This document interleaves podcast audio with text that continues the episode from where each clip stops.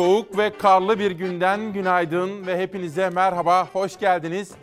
19 Ocak 2022 Çarşamba sabahında İsmail Küçükkaya ile Demokrasi Meydanı'na hoş geldiniz. Elimde fatura var.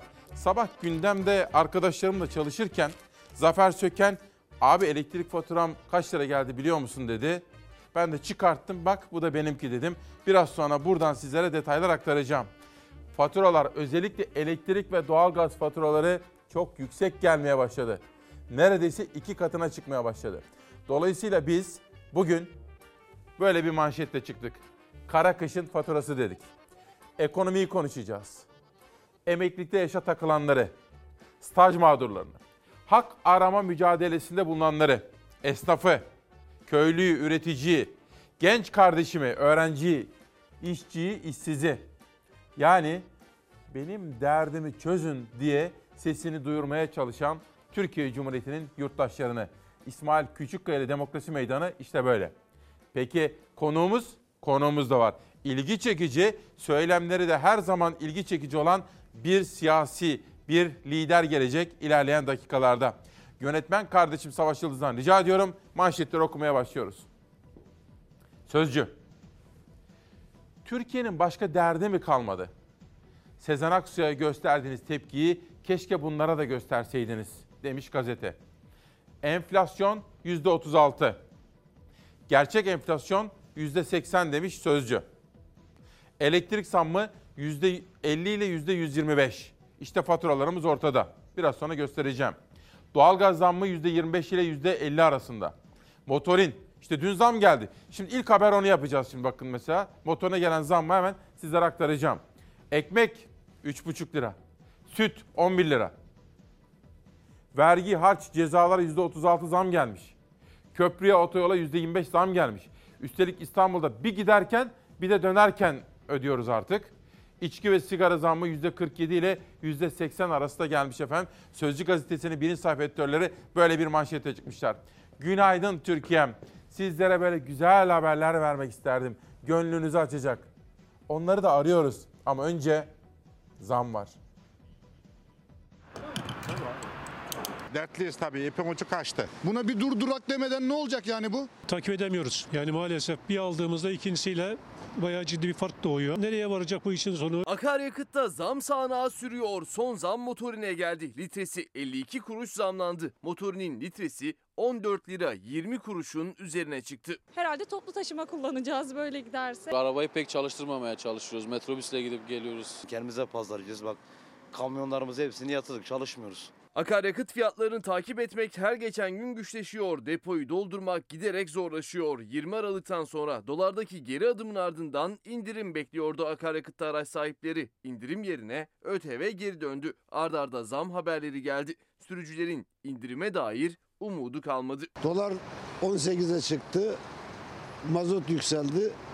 Dolar indi, mazot hala yukarı doğru gidiyor. Biz inecek diye bekliyorduk ama maalesef tekrar yukarı çıktı. Petrol fiyatındaki artış ya da dolar kurundaki hareketlilik akaryakıta zam olarak yansıyor. Zammın fitilini ateşleyen bu kez petrol fiyatlarındaki yükseliş oldu.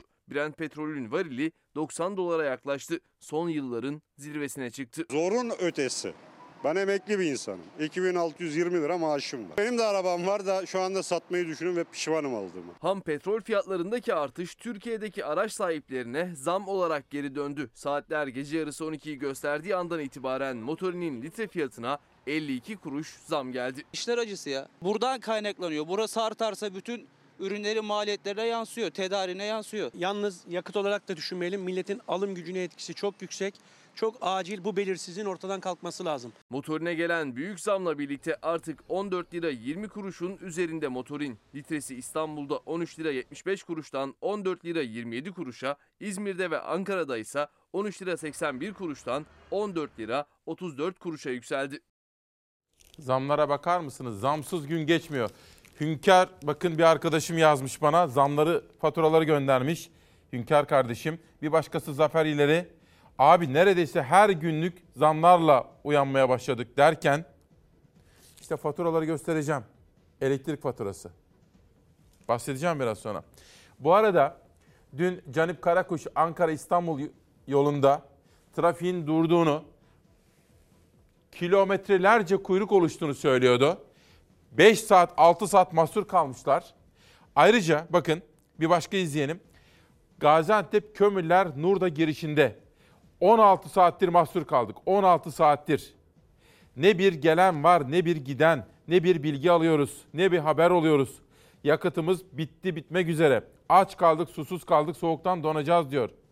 Bunu da bir izleyenim göndermiş bakın. Bunu da yetkililere gönderelim efendim. Arkadaşlarım da takip etsinler bu konudaki gelişmeleri. Kara kışın faturası dedik. Sözcüden pencereye geçelim. Nefes alamıyoruz. Disk, KESK, Mimar Mühendis Odaları ve TTB'den iktidara çağrı. Krizden çıkış emekten yana politikalarla mümkündür diyor ve örgütü toplum, teşkilatlanmış işçi sınıfı ve demokratik haklarını arama bilinci. İşbirliği yapalım diyor meslek örgütleri dün yapmış oldukları görüşme ve bu görüşmenin ardından kamuoyuyla yaptıkları paylaşımlarda. Bir de gecenin gelişmelerine şöyle bir bakmak istiyorum. Kahramanmaraş'ta meydana gelen bir patlama ve sonrasında yaşananlar.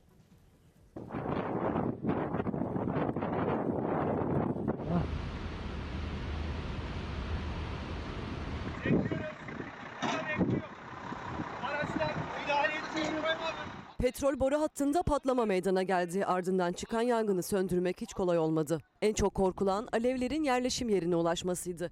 Ekiplerin başarılı yönetimiyle yangın 7 saatin ardından söndürüldü.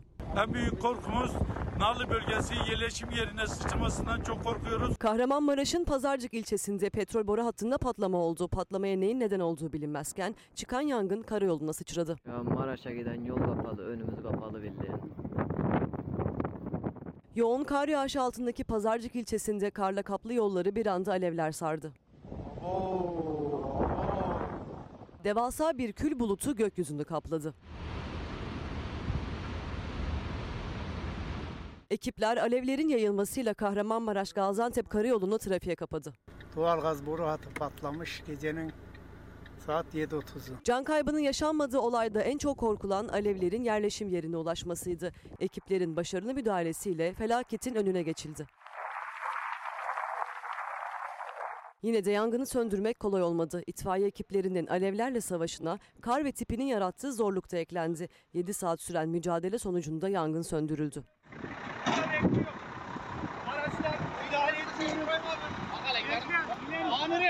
BOTAŞ patlamanın Irak-Türkiye ham petrol boru hattının 511. kilometresinde gerçekleştiğini, sebebinin henüz bilinmediğini açıkladı. Hattın kısa sürede tekrar devreye alınacağı ifade edildi. Bugün kara kışın faturası dedik efendim. Tabii bu özel sabahta her günün hakkını vermeye çalışıyoruz. Her günün kendi ruhu var. Hrant Dink'i de öldürülüşünün ardından yıl döneminde saygıyla anacağız. Özel hazırlıklar yaptık. Dün sizlere söz verdiğim gibi emeklilikte yaşa takılanların dernek başkanı Gönül Hanım'la konuştum. Kendisini demokrasi meydanına davet ettim. Çok kısa bir zaman içerisinde sizlerle konuşacağız. Emeklilikte yaşa takılanlar. Staj mağdurlarıyla da ilgili editörümden rica ettim. Zeray Kınacı başkanlarıyla konuşuyor. Onları da hak arama mücadelesinde yalnız bırakmadık, bırakmayacağız diyorum. Sözcü ve pencereden sonra hürriyete geçiyorum. 3600'de kim ne alacak? Bu da Noyan Doğan'ın derlemesi. Öğretmen ve polis. Ek gösterge 3600 olunca öğretmenler, polisler, hemşireler yüksek maaş ve ikramiye ile emekli olacak. İkramiye ve maaşları %20-25 bandında artacak. Son maaş artışlarıyla birlikte bu meslek gruplarında maaşlarda 120-140 lira arasında artış olacak. Ek gösterge memurların alacağı emekli ikramiyesi ile emekli maaşlarını da olumlu etkileyecek. Emeklilerin aylıkları 790 lira ile 840 lira arasında artacak. Ek gösterge emekli ikramiyelerine ise 17.500 lira ile 28.000 lira arasında artış sağlayacak. Peki 3600'ün kapsamı genişleyecek mi?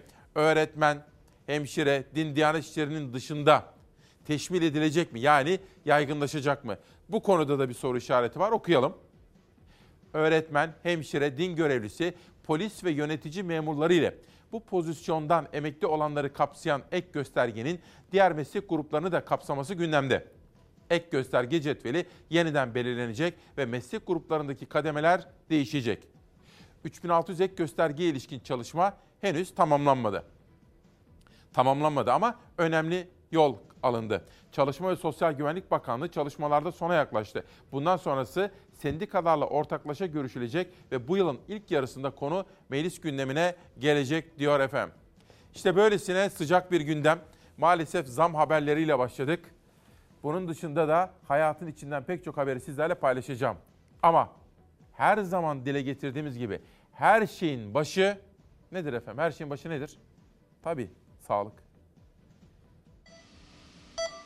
Yoğun bakım Ankara'da da dolu. Delta'daki gibi bütün yoğun bakımları çevirmedik ama COVID için ayırdığımız yoğun bakım dolu. Acilde bekletmek zorunda kaldığımız hastalar var. Ankara ve İstanbul'da hastanelerde yoğun bakımlar tıkanma noktasında. Aşısızlara test zorunluluğunun kaldırılmasına rağmen 24 saatte 418 binden fazla kişi PCR testi yaptırdı. Test sayısı arttıkça vaka sayısı da yükseldi. Son tabloda günlük vaka 70 bine tırmandı. PCR zorunluluğu devam etseydi bu sayı çok daha yüksek olacaktı. Hastanede yatma süreçleri PCR testleri ve aşı ücretsiz şu anda. Salgın uzadıkça uzuyor. Dolayısıyla bir an önce fazlalık olan yüklerden test, e, parasız test kısmından kurtulunmaya çalışıldığı gibi bir hissiyatım var benim de. Uzmanlar omikron nedeniyle salgın hız kazanmışken test sorumluluğu neden kalktı sorusuna yanıt arıyor. Ancak aşısızların kontrolünün bırakılması enfeksiyon hastalıkları uzmanı Profesör Doktor Esin Davutoğlu Şenol'a göre çok tehlikeli. Aşısını yaptırmamış olanlar bir de aşısını yaptıramayacağımız çocuklar. Onların ağır geçirme riski var.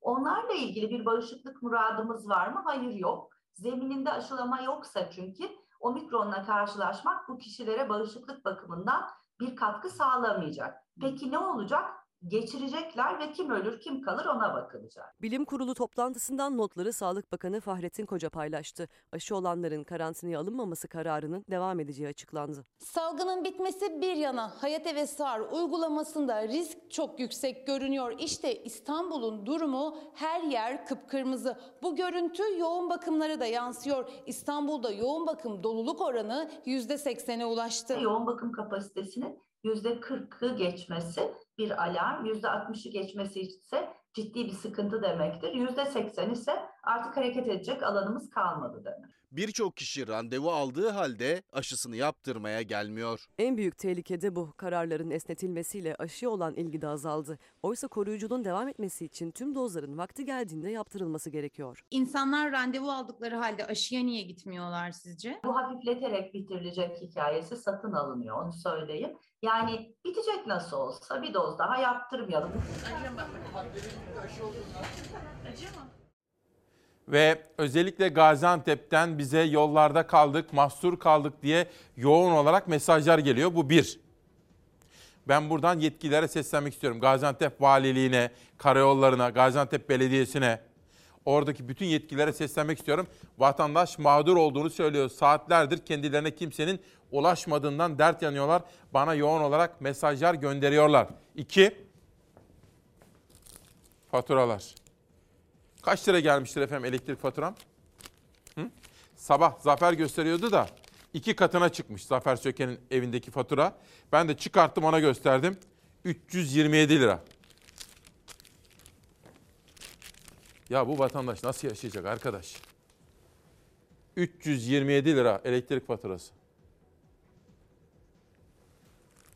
Bizim evde çoluk yok, çocuk yok. Hadi diyelim Zafer'in evinde bebek var, üşümesin diye çok yakıyorlar. Bu vatandaş nasıl yaşayacak? 700 lira fatura geldi diyen var. Daha doğalgaz gelmedi. Daha bunlar 31 Aralık'ta yapılan zamların tam olarak yansıtıldığını da düşünmüyorum ha söyleyeyim. Daha bir de Allah muhafaza Şubat'ta fatura geldi ne yapacağız bilmiyorum artık. Hürriyetten Cumhuriyet'e geçelim. Haksız mıyım?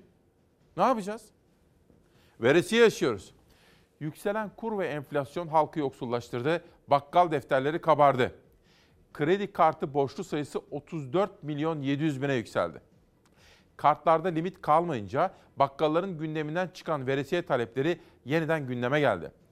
aylık borç tutarının 6-7 binden 13 bin liraya çıktığını söyleyen bakkallar halkın deftere en çok ekmek, peynir ve yağı veresiye yazdırdığını söyledi. Lüks binaların hemen arkasındaki Gülbağ ve Kuştepe'de de veresiye defterleri bir hayli kabarık. Konuştuğumuz bakkallardan Yavuz T. alım gücü kalmadı diyor. İnsanlar öfkeli. Az önce bir çocuk geldi. 24 liralık sigaranın 20 lirasını bir karttan, 4 lirasını başka bir karttan çekti dedi. Bunları acaba görüyorlar mı, hissediyorlar mı acaba? Ne dersiniz? Bizi yönetenler. İşte bunları konuşalım. Kara kışın faturası. Yönetmenim Savaş'tan rica etsem de şöyle bir dışarıya baksak, bir parça ferahlasak. Bakın en azından manzarayla içimizi rahatlatmaya çalışalım. Saatler 8-16'ya doğru geldi. Dışarıda buz gibi bir hava var. Şunu da söyleyeyim.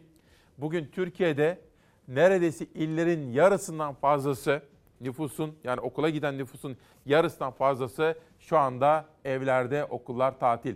Önce İstanbul'a bakacağız sonra Türkiye'ye. Beklenen kar taneleri düştü, beklendiği gibi hafif kar yağışı ince ve kısa süreli beyaz örtüler oluşturdu İstanbul'da. Bugün İstanbul'da öğle saatlerine kadar kar ihtimali sürüyor. Ağırlıklı olarak Anadolu yakasında görülecek kar yine hafif olacak. Akşam saatlerinde İstanbul'da yağışların kara dönüşmesi bekleniyordu. Sabah saatlerinde İstanbul'un en soğuk ve en yüksek noktasından Aydos ormanlarından geldi ilk kar tanesi görüntüsü. Ancak yerde birikim yapamadı kar yağışı. Soğuk havanın etkisiyle donmuş yağmur taneleri dolu yağışına benzer manzaralar oluşturdu. Akşam saatlerinde yeniden etkili olmaya başlayan kar hemen hemen tüm İstanbul'da görüldü. İstanbullu akşam saatlerinde havada kar taneleri görmeye başladı. Arabaların üzerinde tül gibi ince kar tabakaları bıraktı kar yağışı. Yollarda oluşan beyaz örtü ince de olsa sürücüleri endişelendirdi. Bugün sabah erken saatlerde İstanbul'un her iki yakasında hafif yağışların kar şeklinde düşme ihtimali sürüyor. Öğle saatleri yaklaşırken Avrupa yakasında yağış ihtimali düşecek. Anadolu yakasındaki yağışlarınsa yer yer kar taneleri şeklinde düşme ihtimali sürecek bugün. Ancak öğleden sonra kar ihtimali Anadolu yakasını da terk edecek. Kar bugün öğle saatlerinde etkisini yitirirken hafta sonuna kadar İstanbul'u terk etmiş olacak. Ancak hafta sonu İstanbul'da yeniden kar ihtimali görülecek. 21 Ocak Cuma gece saatlerinde İstanbul'daki yağışlar kara dönüşmeye başlayabilir. Atmosfer modellerine göre önümüzdeki cumartesi İstanbul'da beyaz örtü bırakacak kadar kar yağacak. Kar sadece İstanbul'un yükseklerinde değil, geniş bir kesimde beyaz örtü bırakabilir bu kez. Ufukta görünen kar ihtimaliyle bu hafta sonu İstanbul pek çok kar eğlencesine ev sahipliği yapabilir. Bunun yanı sıra ulaşım aksamaları da beraberinde gelebilir. Tedbir almakta fayda var. Bu arada efendim hastalarımız var. Onlara da geçmişler olsun diyorum. Memleketin büyük bir bölümünde okullar tatil. Lütfen okula gitmeden evvel valiliklere, valiliklerin sitelerine bir bakın. Çünkü pek çok sayıda il ve ilçede okullar tatil. İşte şöyle bir liste yapmaya çalıştık. 49 il söyleyeyim. Ama yapacağınız şey valiliklerin ve kaymakamlıkların internet sitelerine girerek İl Milli Eğitim Müdürlükleri de dahil en son kontrol etmeden okula doğru yola çıkmayın diyelim. Ve gerçekten kara kış ama daha önümüzdeki hafta daha doğrusu cumartesiden itibaren çok daha soğuk günlerin geçeceğini görüyoruz. Bu arada bir tweet gördüm. Mersin Büyükşehir Belediye Başkanı Vahap Seçer'e geçmiş olsun diyorum. Vahap Seçer'in Twitter sayfasında aşılarımı zamanında yaptırdım. Yani ancak maalesef Covid-19 testim pozitif çıktı. Genel sağlık durumum iyidir. Tedavi sürem boyunca görevimi evimden sürdürmeye gayret edeceğim. En kısa sürede sağlıklı günlerde görüşmek üzere demiş. Vahap Seçer'e de geçmişler olsun diyelim efendim. O da omikrona yakalanmış. O kadar çok ki artık ama lütfen kuralları ihmal etmeyelim, dikkat edelim. Vahap Seçer'in şahsında bütün hastalarımıza da şifa temennisinde bulunuyorum. Cumhuriyet'ten sabaha geçeceğiz. Dün, şimdi Erdoğan'ın bir açıklaması var. Ne demiş olabilir efendim? Hayır hayır Kılıçdaroğlu ile ilgili değil. O mutat. İsrail ile ilgili Cumhurbaşkanı Erdoğan ne demiş olabilir? Dün Sırbistan'dan bir konuğu vardı. Konu aynı zamanda Balkanlardı. Bosna bizim çok önemlidir bizim için. Ama bunun dışında tam konuştu konuştu en son büyük bir bomba patlattı İsrail ile ilgili. Önce manşeti okuyayım, ondan sonra da sizlere haberi aktaracağım. 2022 en parlak yılımız olacak diyor Erdoğan. Kur da faiz de kademeli olarak düşecek diyor. 2022 en parlak yılımız olacak. 2023'e de böyle gireceğiz diyor. Enflasyon konusunda düşmesini beklemek milletin hakkı olduğu kadar bizim de hedefimiz bunu başaracağız derken döviz kuru konusunda oynaklık azaldı. İstikrarın devamından çok memnunuz. Türk lirasına ilgi için ilave çalışmalarımız var diyor. Faiz için yavaş yavaş kademeli bir şekilde aceleci olmadan kur da düşecek, faiz de aynı şekilde düşecek diyor. Bu haberi de Okan Biderisoğlu kaleme almış efendim. Tabii Erdoğan'ın başta faiz ve kur olmak üzere söylediklerine CHP lideri Kılıçdaroğlu da dün partisinin grup toplantı salonunda yaptığı konuşmada karşılık verdi. Her ikisinin de hem Erdoğan hem Kılıçdaroğlu'nun neler söylediğini sizlere aktaracağım detaylı olarak. Haberi izleyin. İçinde Sırbistan var, Bosna var ama haberin içerisindeki esas manşet ki önümüzdeki günlerde çok konuşulacak haberin en sonunda gizli.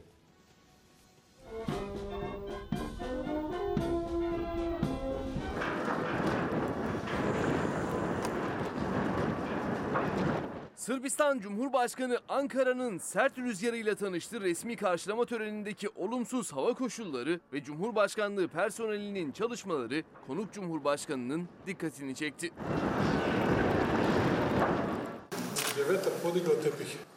Ha, rüzgar bu halıları kaldırdığında şimdi e, kabulde baktım ki burada bunu bu, bu işi yapacak olan kimse yoktu. Baktım ki kameramanı, fotoğrafçısı hepsi tek el ele verip düzelttiler. Cumhurbaşkanı Erdoğan dün Beştepe'de Sırbistan Cumhurbaşkanı'nı ağırladı. Karşılama töreninin ardından baş başa ve heyetler arası görüşmeler yapıldı. Dört işbirliği anlaşması imzalandı.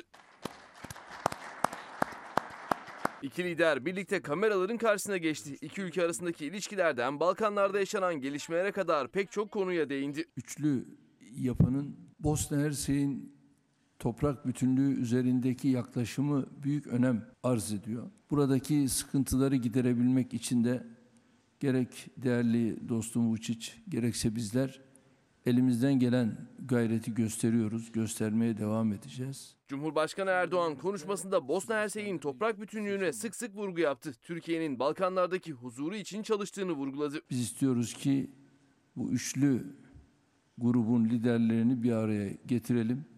Onlarla bir toplantı yapalım ve bu toplantıyla da özellikle Bosna Hersek'in toprak bütünlüğünü sağlayabilmek için adımlar atalım. Sırbistan lideriyle yaptığı toplantıda İsrail ile ilişkiler konusuna da değindi Erdoğan. İsrail Cumhurbaşkanı Herzog'un Türkiye'ye gelebileceğini söyledi. Cumhurbaşkanı Sayın Herzog'la biliyorsunuz yapmakta olduğumuz görüşmeler var. Belki Sayın Herzog'un Türkiye'ye bir ziyareti olabilir. Ama bu arada Başbakan Sayın Bennett'in bu noktalarda yine olumlu bazı yaklaşımları var. Erdoğan'la İsrailliler arasında da yeniden sıcak temaslar başladı. Konuşmalar, ziyaretler, istişareler olmaya başladı. Ankara hükümet ilişkileri normalleştirme çabası içinde. Yalnızca orayla değil, Ermenistan'la, bunun dışında başka ülkelerle, Yunanistan'la da peş peşe görüşmeler sürüyor efendim. Ankara diplomaside yeni arayışlar içerisinde. Diyelim ve bir güne geçelim. Muhalefete yurttaş ikazı. AKP her konuda çuvallamışken muhalefetin oyları yükselmiyor. Siyaset, rejim, ittifak tartışmaları arasına sıkıştı. Yurttaş çözüm programı bekliyor. Etki araştırmanın yaptığı çalışma da gösterdi ki iktidarda yaşanan gerileme görece yavaşlarken muhalefetin oyu yükselmiyor. Bu fotoğrafa iktidarın başarısından çok muhalefetin halkın acil sorunlarının çözümünü seçim sonrasını erteleme tavrı ve ittifak tartışmalarına sıkışmış gündemleri neden oldu. İktidarın çekirdek oylarında çözülme yaşanmaması ve kararsızların sayılarında azalma olmaması yurttaşın muhalefet partilerine erken uyarısı olarak yorumlanıyor. Muhalefetin ataletten çıkamaması halinde Erdoğan için iktidar yolu yeniden açılacak. Bu uyarı dikkate alınmalı.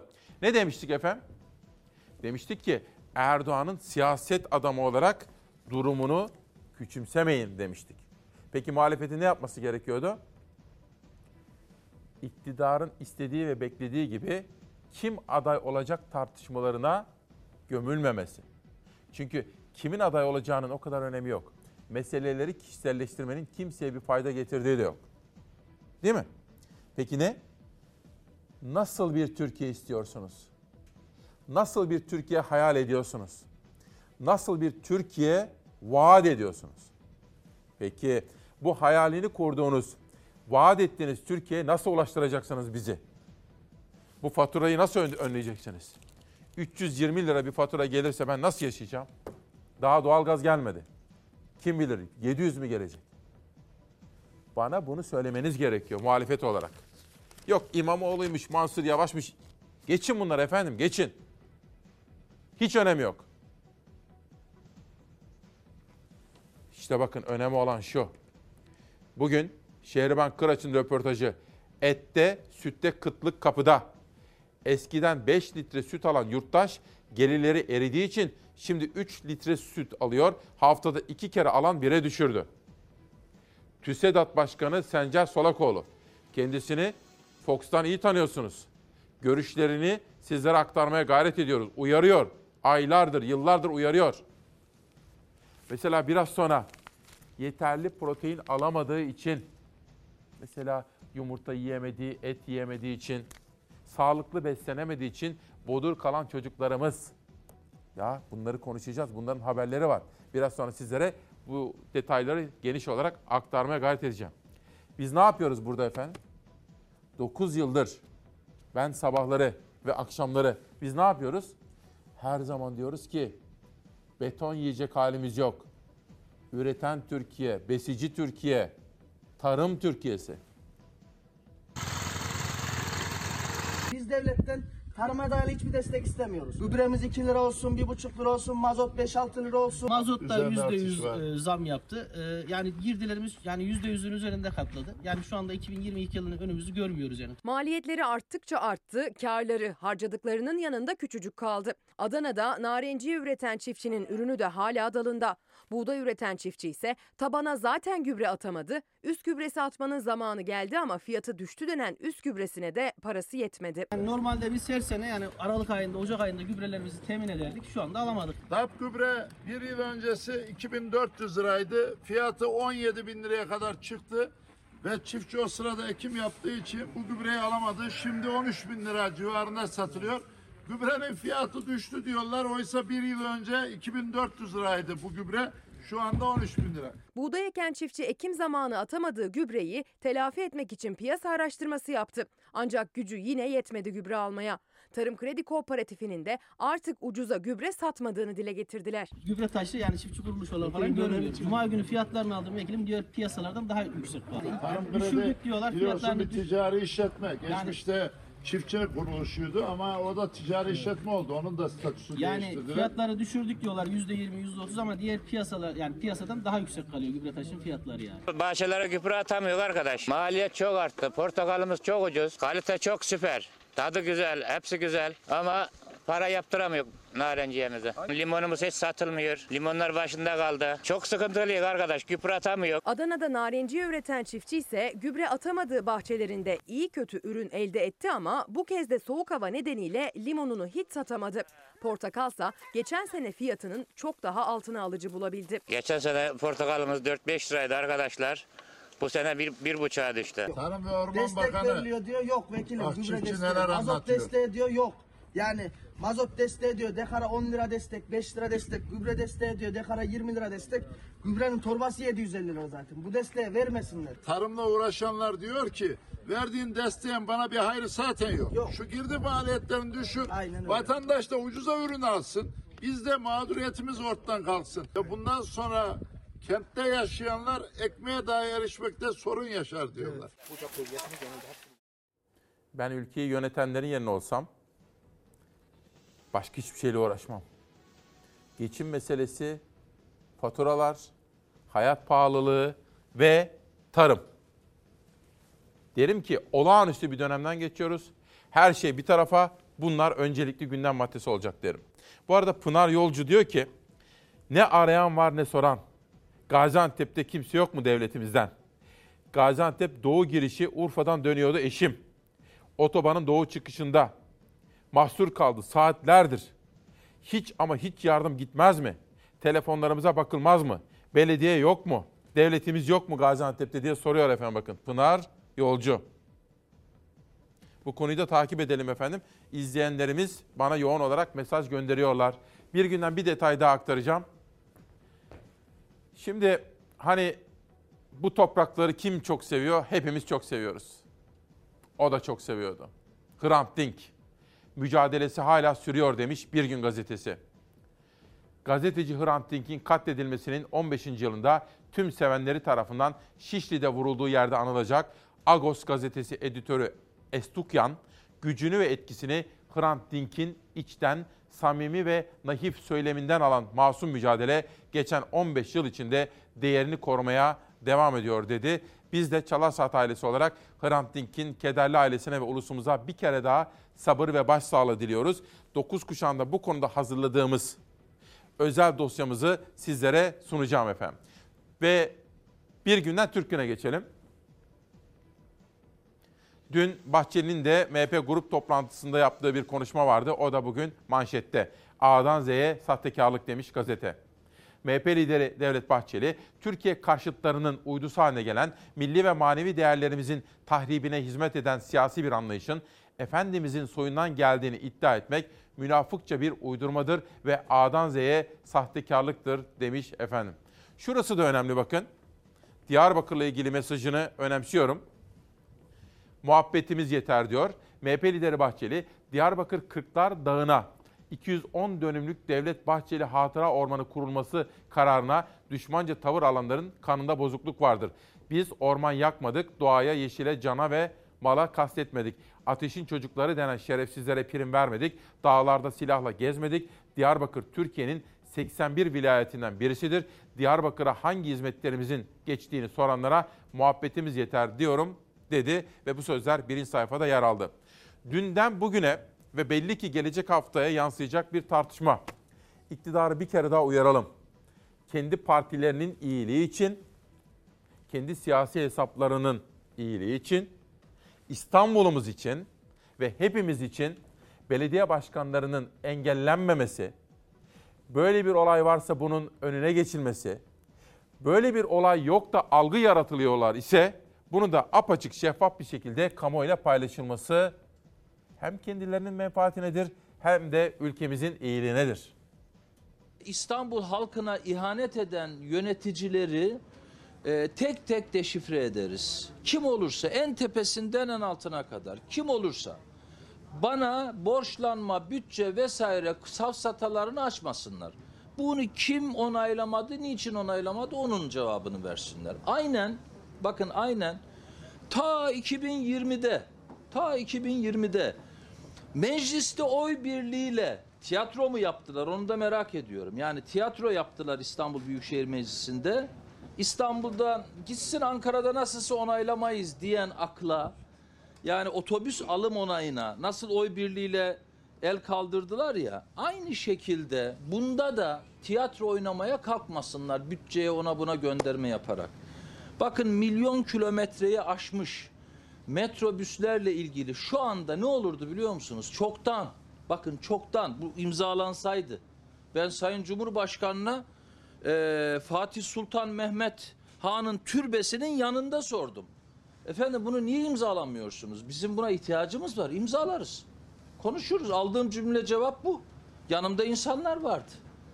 Ve e, o günden bugüne ra- rahmetli Topbaş'ın cenazesinde söyledim ben bunları.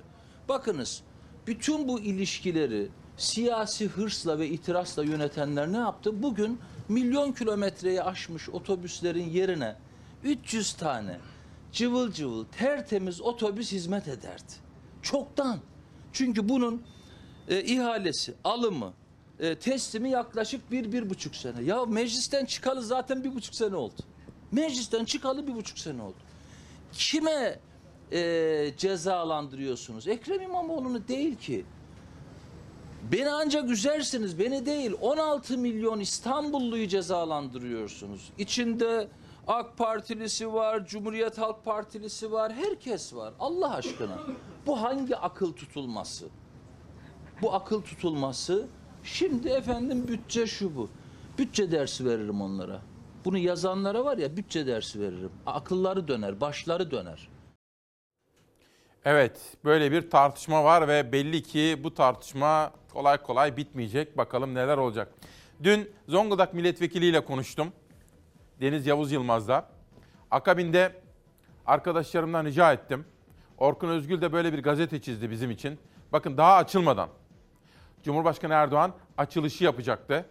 Geçen hafta şiddetli fırtına nedeniyle çöktü.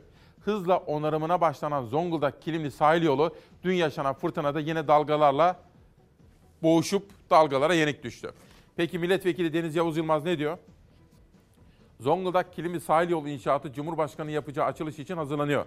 Yanlış yapım tekniğiyle denize sıfır ve aynı kodda yapılan yol dördüncü kez bakın daha açılmadan dördüncü kez dalgalara teslim olmasın diye işçilerin canı tehlikeye atılıyor diyor. AK Parti'nin bilimle, denizle, doğayla imtihanı haline geldi diyor efendim. Bunu da 9 kuşağında sizlere aktaracağım. Ama bugünlerde ekonomiyle ilgilenenler konut satışlarının da ekonomideki gelişmelere paralel olarak önemli bir gösterge olduğunu söylüyorlar. Vatandaşa konut satışları bir önceki yıla göre %0,5 azaldı. Döviz kurlarının artışına paralel olarak yabancılara konut satışı ise arttı. Yabancılara yapılan konut satışları 2021'de bir önceki yıla göre %43,5 arttı. TÜİK 2021 yılına ait gayrimenkul satış istatistiklerini açıkladı. Geçtiğimiz yıl toplam 1 milyon 491 bin 856 konut satıldı. Bu 2020 yılına kıyasla azalışa işaret. Binde 5 azaldı konut satışı bir önceki yıla göre. Vatandaşın gayrimenkul alışı azaldı ancak yabancı yatırımcının konut alışları arttı. Bir önceki yılla kıyaslandığında 2021'de yabancıya konut satışı %43,5 arttı. Türkiye'den konut satın alımında ilk sırayı 10.056 konutla İranlılar aldı. Onları 8.661 konutla Iraklılar, 5.379 konutla Ruslar izledi. Yabancı yatırımcılar en çok konutu İstanbul'dan aldı. İstanbul'u Antalya ve Ankara izledi. Arap ülkelerdeki gelen iş adamlarımızı e, çok ciddi bir yatırımlar yaptı. Çok ciddi çalışmalar yaptı. Bilhassa ki gayrimenkulle ilgili Türkiye'ye daha fazla yabancı yatırımcı çekmek için de organizasyonlar yapılıyor. Bunlardan biri de 26-27 Ocak'ta yapılacak Türk-Arap İşbirliği Zirvesi olacak. İnşallah bu e, fuarımıza ve organizasyonumuza Türkiye için çok büyük bir ekonomik katkıda sağlayacak. O zirvede 22 Arap ve 7 Türk Cumhuriyeti'nden yatırımcılar Türkiye'de faaliyet gösteren gayrimenkul firmalarıyla bir araya gelecek. Türkiye'ye yatırımı konuşacak. Herkesin bir ticaretin yatırımını ihtiyacı var. Bilhassa bu dönemi. E, Güvenli bir liman Türkiye. Hani bugün kara kışın faturası dedik biraz sonra faturaları biraz daha detaylı konuşacağım. Bu arada Gaziantep'te mahsur kalan yolcularımızı da takip ediyorum. Özellikle büyük kentlerde yaşayanlar aidatla ilgili bir ciddi sorun yaşamakta son zamanlarda. 9 Sütun gazetesinde aidatlarda geçen yıla göre %40 ila 60 oranında artış var. Yeni yıla girilmesiyle birlikte konut sitelerinin genel kurulları ard arda gerçekleştiriliyor. Genel kurulda bu yıl için belirlenen aidat tutarları site sakinleriyle yönetimlerini de karşı karşıya getiriyor. Bunu da biz takip listemize alalım. Yarın ve sonraki günlerde işleyelim efendim. Bugün ocağın 19'u büyülü sözlerinden, keskin bakışından, barış inadından ve o kocaman gülüşünden uzak 15 yıl geçti. Ah Parik. Ama hafızanın hükmü geniş. Senin sözünün arkasındayız. Cesaretini kalbimize yazdık, gülüşünü yüzümüze kazıdık. Bil ki her eksik yılda daha da çoğalıyoruz. Ah Parik demiş efendim. Hrant'ın arkadaşları. Ve benim meslektaşım, gazeteci yazar İbrahim Varlı'nın Emperyalizm ve Taliban Kıskacında Afganistan kitabı bugün itibariyle elime geçti. Kendisine hem tebriklerimi hem de teşekkürlerimi sunmak isterim. Ve her zamanki gibi kaliteli müzik peşindeyiz. Henüz dinlemedim ama dinleyip sizlere belki de bir sürpriz hazırlayacağım bu konuda. İmzalı albümler için teşekkür ediyorum. Kültür sanat bizim için vazgeçilmez değerlerimizdendir. Mehmet Güler Yüzü de saygıyla selamlıyoruz buradan. Bana müsaade ederseniz özel bir konuğum geliyor Ankara'dan. Onunla konuşacağım. Dönüşte faturayı elime alacağım ve soracağım. Bu faturalarla biz nasıl yaşayacağız? Çok soğuk bir zamanda günaydın. 19 Ocak 2022. Çarşamba sabahından günaydın İsmail Küçükkaya Demokrasi Meydanı'nda. Ve bir parti lideri var. Memleket Partisi adına Genel Başkan Muharrem İnce geldi. Şu anda Fox'ta. Biraz sonra sizinle buluşturacağım. Türkiye'nin gündemini konuşacağız Muharrem İnce ile. Ve elimde faturam var. 300 liranın üzerinde gelen elektrik faturası, sizlerden gelen faturalar, kara kışın faturası dedik bugün. Yönetmen kardeşim Savaş'tan rica ediyorum şöyle bir dışarıya bakalım. İçinde bulunduğumuz Fox'un binasından dışarıya baktığım zaman soğuk bir İstanbul sabahında sizlere günaydın diyorum. Ve işte tam da şimdi Ezgi Gözeger'in hazırlamış olduğu hava durumunun detaylarıyla başlıyoruz.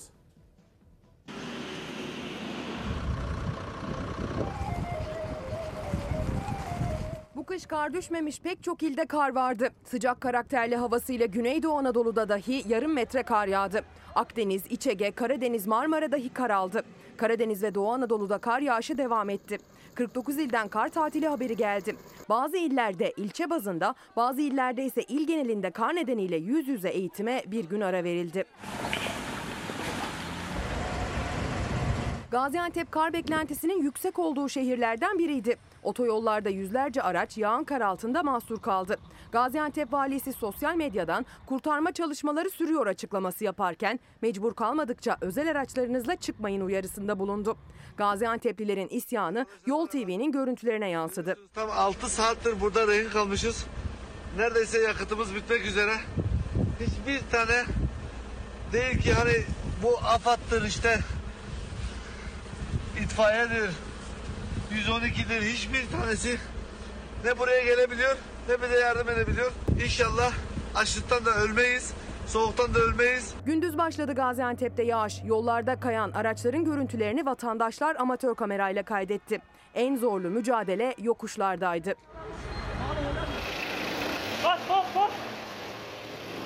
Yokuş yollarda aşağıya doğru inerken aracınızı muhakkak sadece birinci viteste kalsın. Aracınız birinci viteste kalsın, vitesle inin. Aracı boşa almayın. Debriyajı bırakın, yavaş yavaş inmeye çalışın. Gaziantep Büyükşehir Belediye Başkanı Fatma Şahin gece kar ve yolların durumuyla ilgili bilgi verdi. Tıkanıklığa kaza yapan tırların neden olduğunu dile getirdi. En büyük sıkıntı D400'de. İki tane tırımız orada e, devrildiği için emniyetimizle, valimizle konuştuk. Oranın e, açılması için e, tırlarımızla ilgili kısmın e, çekilmesini şu anda takip ediyoruz. Yollarda araçların saatlerce mahsur kaldığı bir diğer nokta Bolu oldu. Otoyolda seyir halinde çok sayıda tır olması trafiği gündüz saatlerinde dahi arttırdı. Düzce mevkiinde Kızılay yolda kalanlara kumanya dağıttı. Yüksek tonajlı araçlar hareket kabiliyetini kaybedince irili ufaklı kazalarda peşi sıra geldi. Bir otobüs kaza yapınca kapıları bariyerlere dayandı. Araç içinde 27 yolcu saatlerce mahsur kaldı. Otobüsün ön kapısını engelleyen demiri keserek aldık. Vatandaşlarımızı araçtan tahliye ediyoruz. Ekipler mahsur kalan yolculara 2 saatte ulaşabildi. Hatay'ın Hassa ilçesinde etkili olan yoğun kar yağışı da hayatı olumsuz etkiledi. Kar yağışı nedeniyle 5 araç yol kenarında bulunan kanala devrildi. Konya Afyonkarahisar karayolunda tipi nedeniyle kontrolden çıkan otomobil arkadan çarptığı kamyonun dorsesine sıkıştı. Tır sürücüsünün kazayı fark edememesi nedeniyle kilometrelerce sürüklendi. Eskişehir'de de kar yağışı etkili oldu. Kar ve soğuk havaya alışık Eskişehirliler geç bile kaldı yorumunda bulundu. Bu sene diyebilirim ki geçmiş yıllara göre gecikti de. Ee, kar güzel, her anlamda güzel. Tabii karın yağması e, güzel bir şey. Yani kış kışlığını yapacak. Kış kışlığını yaptı Anadolu'da. Beklendiği gibi pek çok adreste kar vardı. Kar toplam 49 ilde kar tatiline sebep oldu. Gaziantep Valiliği bölgede mahsur kalan 2000 kişinin kurtarıldığını açıkladı. Tekrar edelim. Hatta son dakika olarak da verelim. Gaziantep Valiliği bölgede mahsur kalan 2000 kişinin kurtarıldığını belirtti efendim. Dün Ankara Giyim Sanayicileri Dernek Başkanı Canip Karakuş bir toplantı için İstanbul'a geliyordu. Aradı da 20 kilometrelik kuyruk var dedi Ankara İstanbul yolunda. Ve dedi bu saatlerce mahsur kalmak anlamına gelir dedi efendim. İşte Antep'te ve Ankara İstanbul yolunda yaşanan manzara böyleydi. Yeni uyananlar var çünkü memleketin 49 ilinde ve bunların pek çok ilçesinde de okullar tatil olduğu için bir kere daha duyuralım.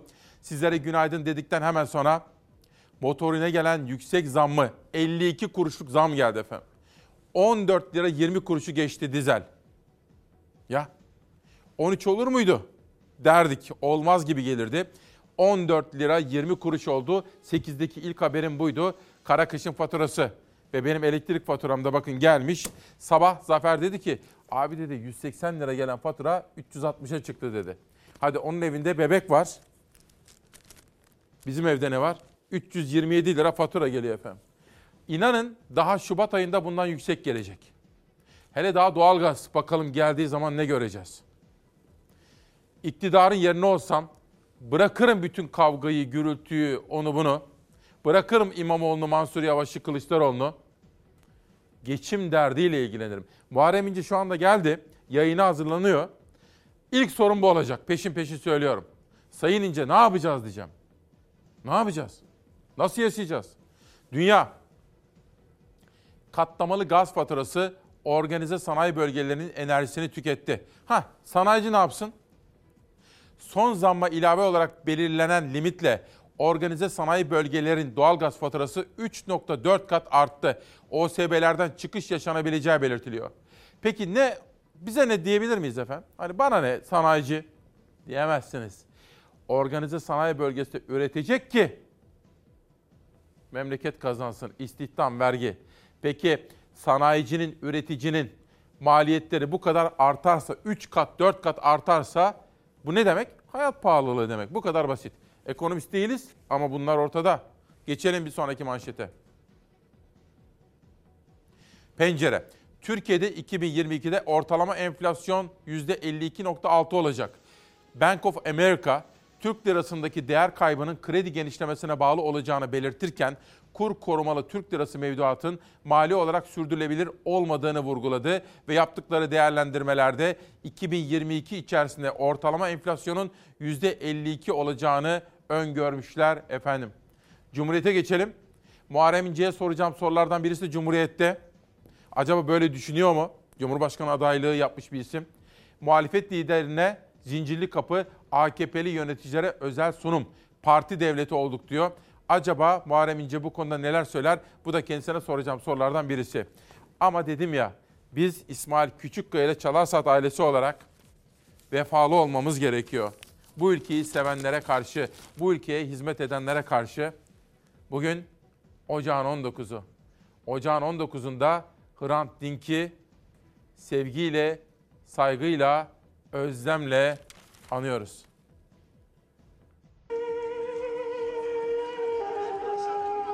Hrant Dink'in ardından 15 yıl geçti. O öldürüldüğünde sokaklara dökülen binlerce kişi karanlığa ve kötülüğe karşı insanlığın ve vicdanın sesi oldu. Aradan geçen 15 yıla rağmen özlemiyle kalplerde yaşadı Dink. Burası acılarda kardeş olmayı öğrendiğimiz yer. Acıları paylaşma, yüzleşme, yüzleştirme yeri oldu. Adalet ve doğruluk arayanların isteyenlerin bir araya geldiği yer oldu. 19 Ocak 2007'de genel yayın yönetmeni olduğu, ömrünü adadığı Agos gazetesinin önünde uğradığı suikaste hayatını kaybetti Hrant Dink. Bu fotoğraf hafızalardan hiç silinmedi.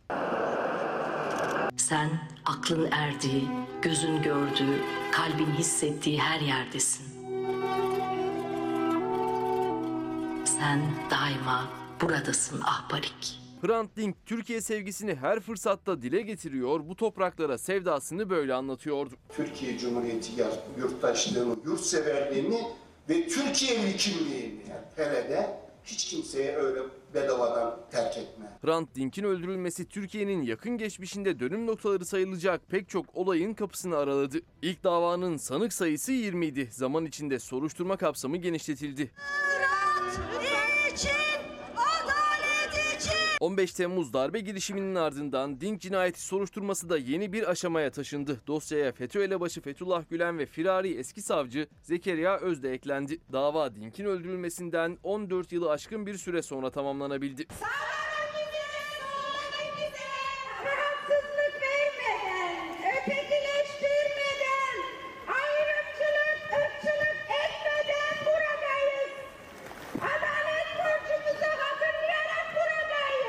Hrant'ın öldürülmesinden sonra binlerce kişi Hrant için, adalet için diye haykırıyordu. Hrant Dink adalet arayışının sembolü oldu. Sen aklın erdiği, gözün gördüğü, kalbin hissettiği her yerdesin.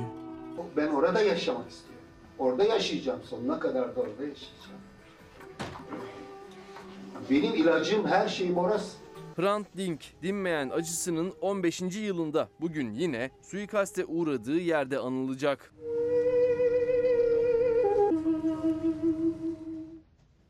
Adalet diyoruz değil mi? Adalet. Zafer Söke'nin çalışmasıydı efendim. Dün gündem çalışmamızı Nihal Kemaloğlu ile yaptık.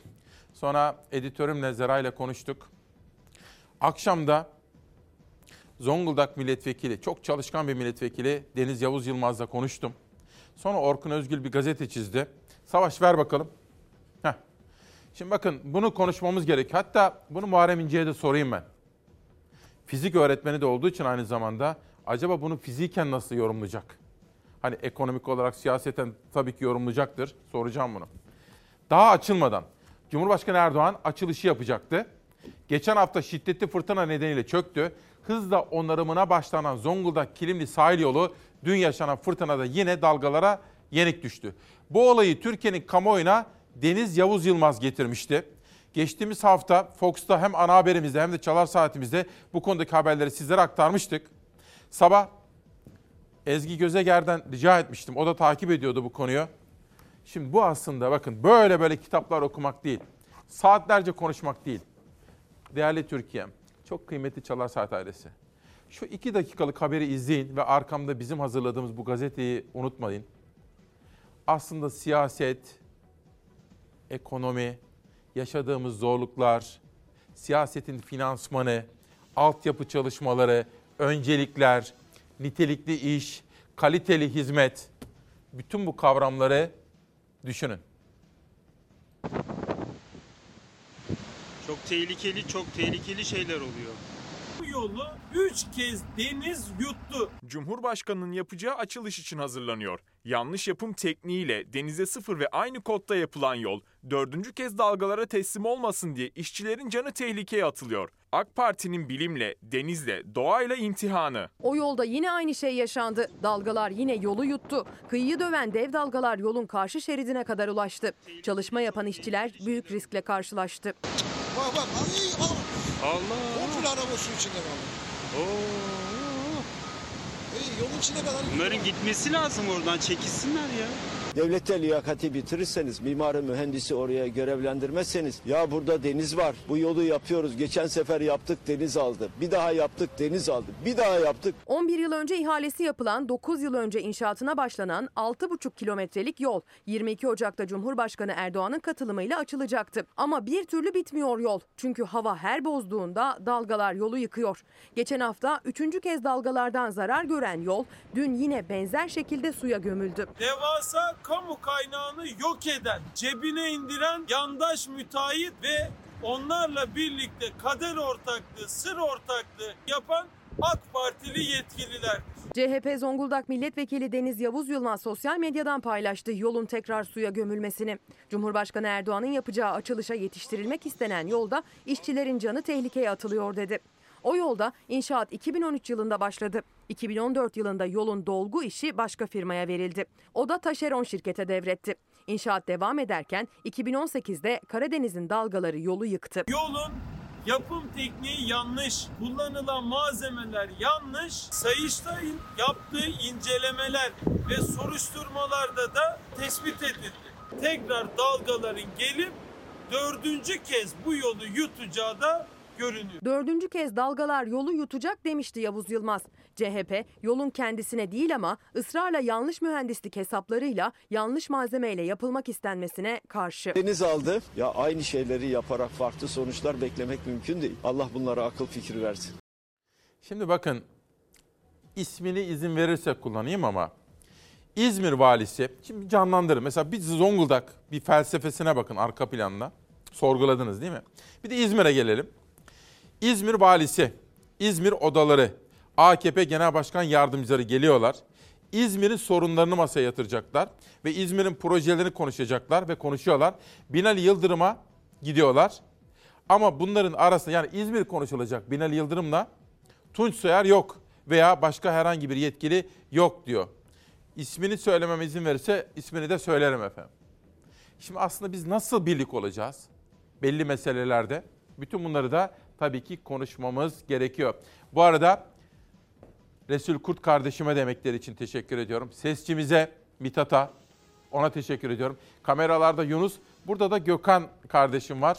Ona da teşekkür ediyorum emekleri için.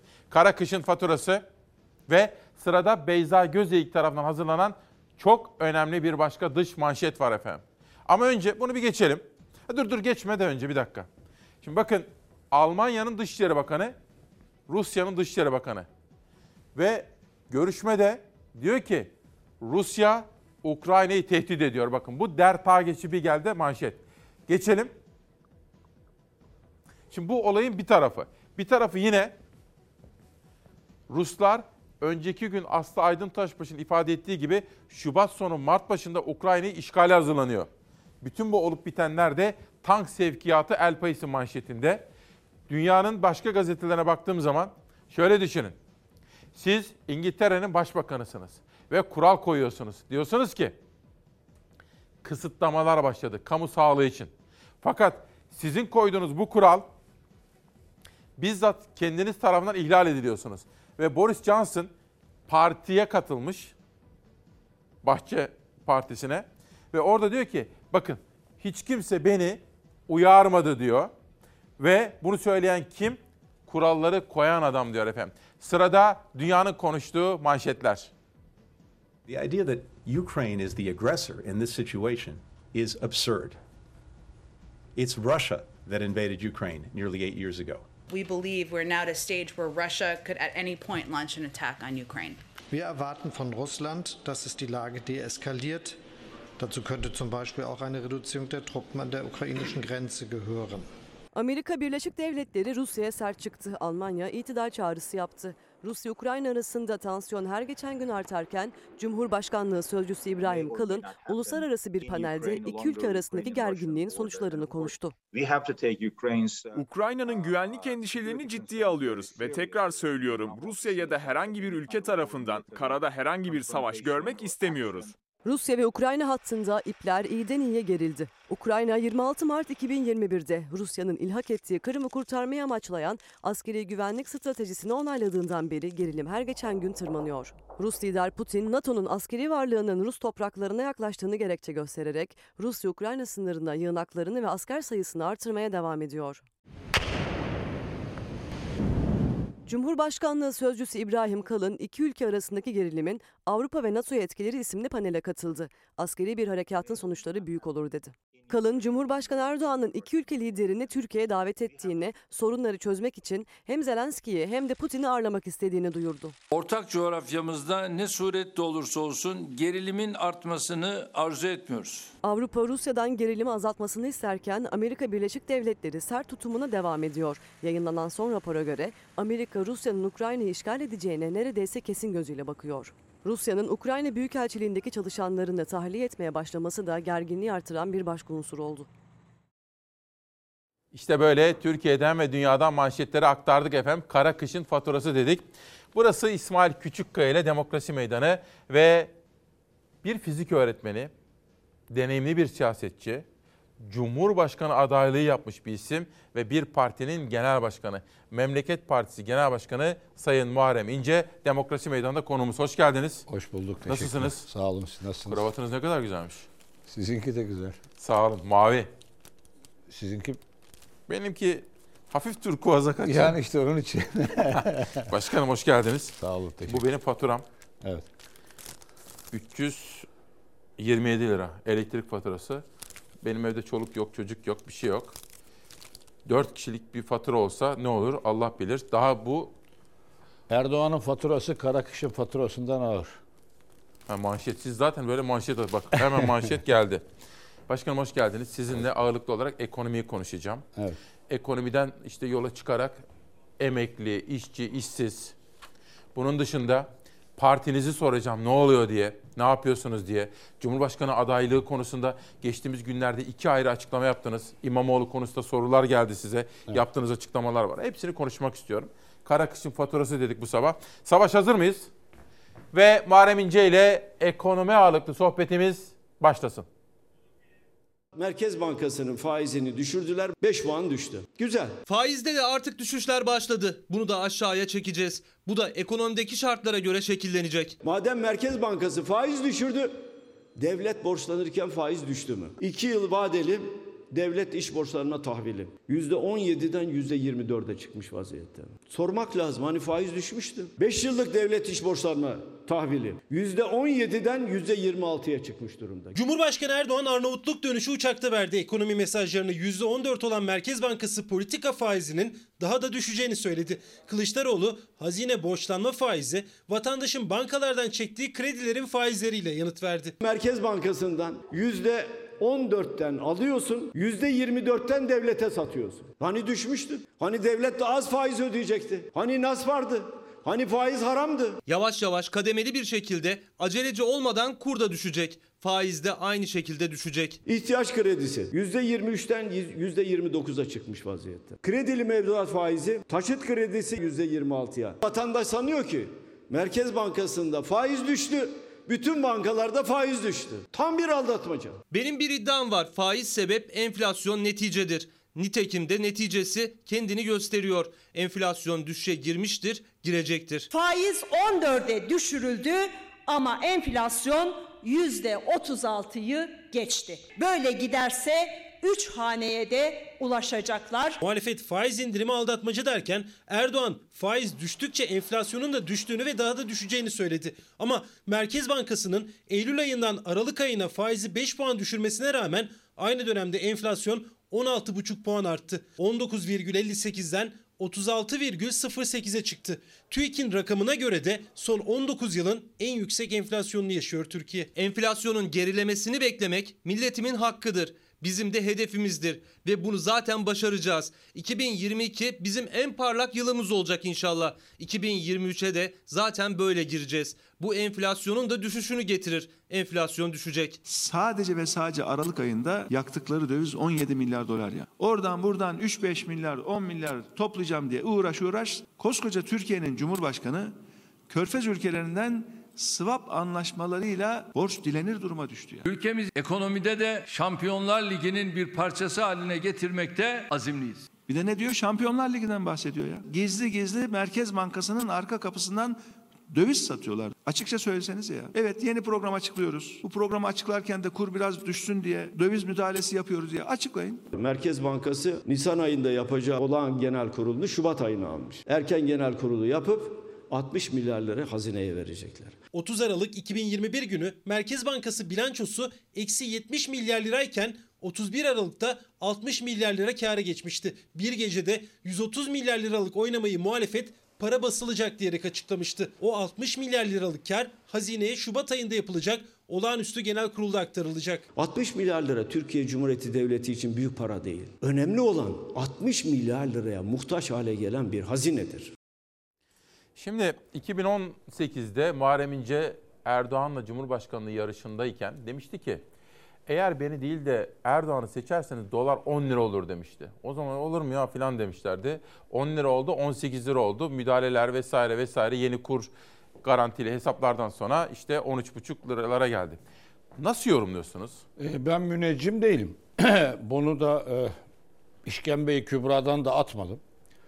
Yönetim şekline bakıyorum, göstergelere bakıyorum. E, diyorum ki ya bu kafayla gidilirse böyle olur. Şimdi bir şey daha söyleyeyim. Söyleyin. Bu kafayla devam ederlerse 30 lira olur. Dolar. Evet. Yanlış çünkü bu. Bu yanlış. Yani Erdoğan'ın faiz takıntısı memleketin başına büyük işler açacak. Bunlar daha iyi günlerimiz.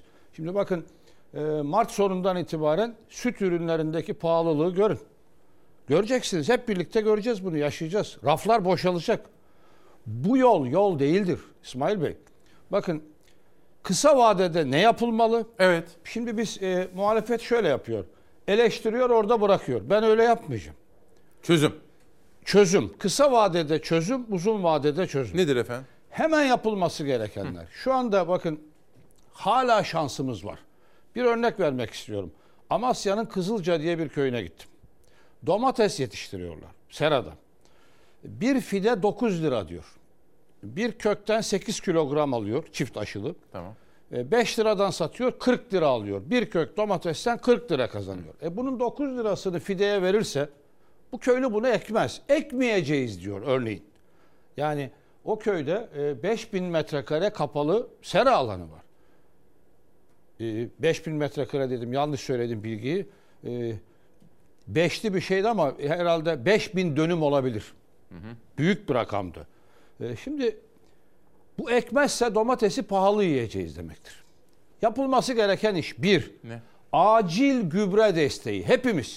İsmail e, Bey dahil, Muharrem İnce dahil, aklınıza kim geliyorsa. Herkese. Hepimizin parasından keselim, Verelim çiftçilere gübre parası. Güzel. Gübre olmazsa üretim olmaz. İki, önümüzdeki yıl ekmelerini sağlayalım. Bir üretim seferberliği başlatalım. Hatta siz evinizin balkonundaki saksıya da ekin iki kök domates. Yani hazine arazilerini bedava verelim. Çiftçiye diyelim ki git hazine arazisini ek para istemiyoruz. Üste para verelim. Tamam. Bu üretim seferberliğini yapalım birincisi. İkincisi gıda ürünlerindeki bu KDV'yi kaldıralım.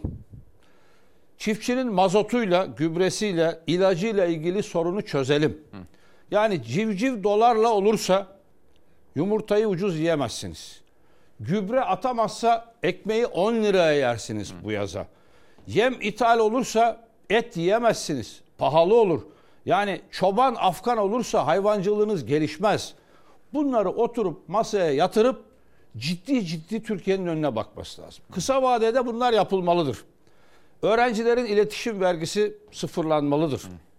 Ee, yine e, elektrik faturalarındaki KDV kaldırılmalıdır. Yani TRT payını kaldır dedik kaldırdılar ama biz TRT payını borazan olduğu için TRT payını kaldırdı. Yoksa TRT payı 1 lira. Ne, onu kaldırsan ne olacak kaldırmasan ne olacak? O hikayeden bir iş. Ama KDV mutlaka kaldırılmalıdır. Yani en düşük e, emekli maaşı 2500 lira, asgari ücret e, 4000 4250 lira. 253 lira. Şimdi bu olmaz. Yine TOB'a sesleniyorum buradan. Odalar Birliği'ne mi? Odalar Birliği'ne. Rıfat Sarcıklıoğlu'na. Yani kanunla vergi topluyorsunuz. Aidat topluyorsunuz. Evet. Kanunla. Kardeşim kasanızda milyon dolarlar var sizin. Bu parayı acilen üyelerinize dağıtın. Yani top üyelerine bunu acilen dağıtmaları lazım. Bu çok önemli bir çağrıdır. Bir nevi başka çağrım. Bakın e, İsmail Bey çok e, üzüldüğüm bir konuyu söyleyeyim.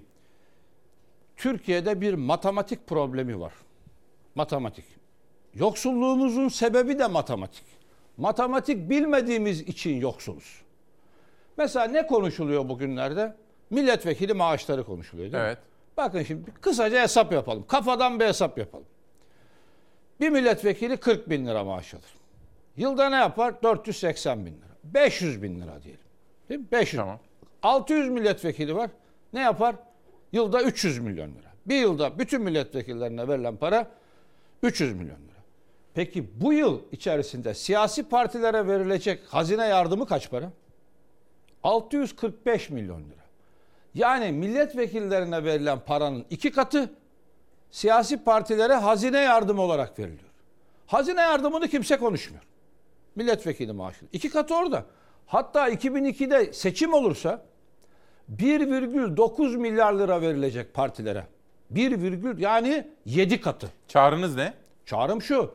Bu kriz ortamında siyasi partilere hazine yardımı verilmesin. Bunu bu kadar söylüyorum medya bunu manşet yapmıyor. İşte biz söyledik. Bak siz söyle ama gazetelerde manşet olmuyor. Neden biliyor musun? Neden? Çünkü milletvekili maaşından medya nasibini almıyor ama hazine yardımından medya nasibini alıyor. Nasıl? Reklam alıyor, Ha, şu reklam alıyor, bu alıyor, ha. siyasi partilerden. Yani siyasi partilerin hazine yardımının kesilmesini istemiyor medya. Peki. Bunu manşet yapmıyor. Şimdi yani anladım. Derdim derdim matematik. Milletvekili maaşına karşı çıksın hiç itirazım yok. Bence de bu yoksulluk ortamı. Savaş ama, Saati verir misin? ama hazine yardımı Milletvekili maaşlarının Size- 7 katı. Bunu kimse konuşmuyor. Sayın İnce matematik dediniz ya size bir fizik sorusu sorabilir miyim? Estağfurullah. Ha, buyurun. fizik. Tabii. Şimdi Allah aşkınıza bana bunu söyleyin. Bakın Sayın Cumhurbaşkanı açacakmış burayı Zonguldak'ta. Dördüncü Kilimli. oldu herhalde. Dördüncü kere bozulmuş. Evet. Daha açılmadan. Şimdi buradan yola çıkarak bize bunun matematik diyorsunuz ya. Bunun Evet. matematiğini ve fiziğini bir anlatın. Bu nedir ya? E, bu liyakatsızlıktır. Eğer siz e, iş bilmez insanları sırf bizdendir diye, pantolonun paçası boldur diye, sünnete uygun bıyık bıraktı diye, bizim adamımız diye, yakasına ampul taktı diye getirip oraya müdür yaparsanız, müfettiş yaparsanız, e, genel müdür yaparsanız olacağı budur. Liyakattır. Liyakat. Asıl olan liyakat. Liyakat olmadan, işi ehline vermeden bu işler çözülmez. Beşinciye de yıkılır, altıncıya da yıkılır. Bilim yok. Ülkede bilimi önemseyen bir yapı yok.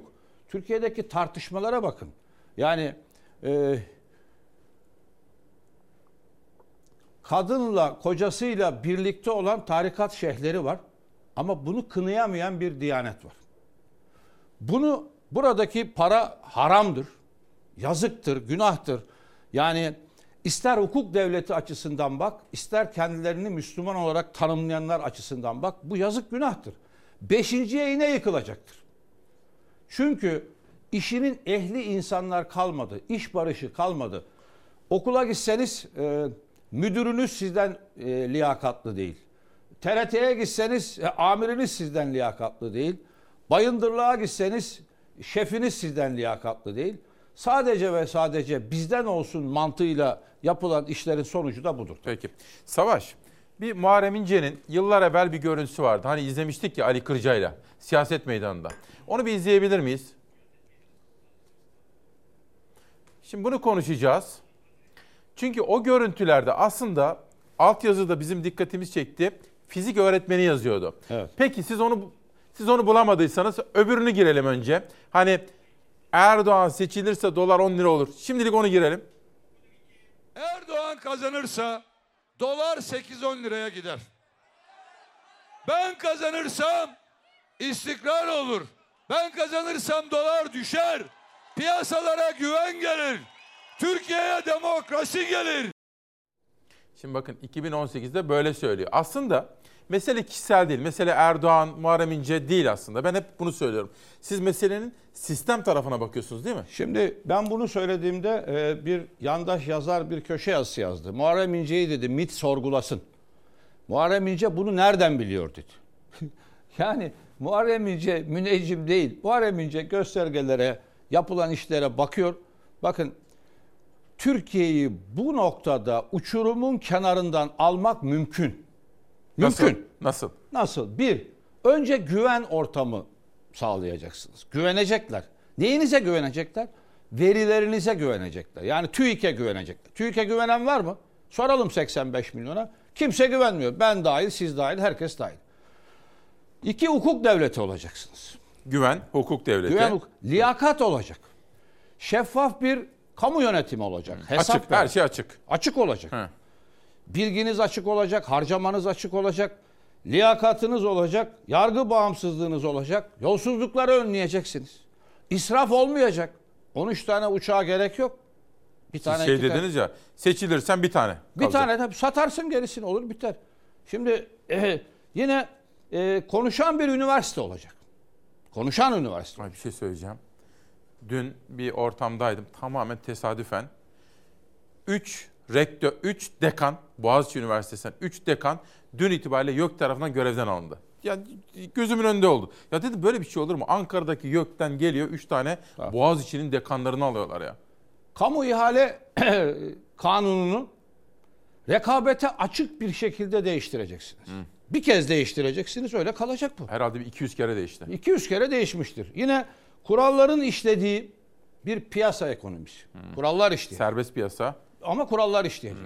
Bakın Türkiye öncelikli sektörlerini belirlemek zorundadır. Biz Memleket Partisi olarak iktidar olduğumuzda bizim öncelikli sektörlerimiz turizm olacak. Tarım olacak. Tarıma dayalı sanayi olacak. Savunma sanayi olacak. O da önemli. Moda olacak. Turizm olacak.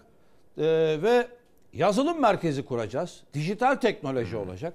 Yani Film endüstrisini destekleyeceğiz. Bak başkanım o Türk- kadar o kadar doğru söylüyorsunuz ki. Bakın sözünüzü de kesmek istemiyorum ama Financial Times gazetesinde bak çok doğru söylüyorsunuz. Bakın Microsoft bir oyun firmasını 75 milyara dolara 75 milyar dolara satın aldı. Yani dünya bunları konuşuyor şimdi. Bakın cehalet fakirliktir. Bilim zenginliktir. Türkiye'de siyaset meydanlarında bilimi konuşan, matematiği konuşan, kuantumu konuşan, uzay madenciliğini konuşan ilk kişi benim. İlk bunları ben söyledim. Türkiye, dedim ki Türkiye'de e, siyasetçiler salıdan salıya kavga etmek yerine bilim konuşmalı. Çünkü bilim zenginlik demektir.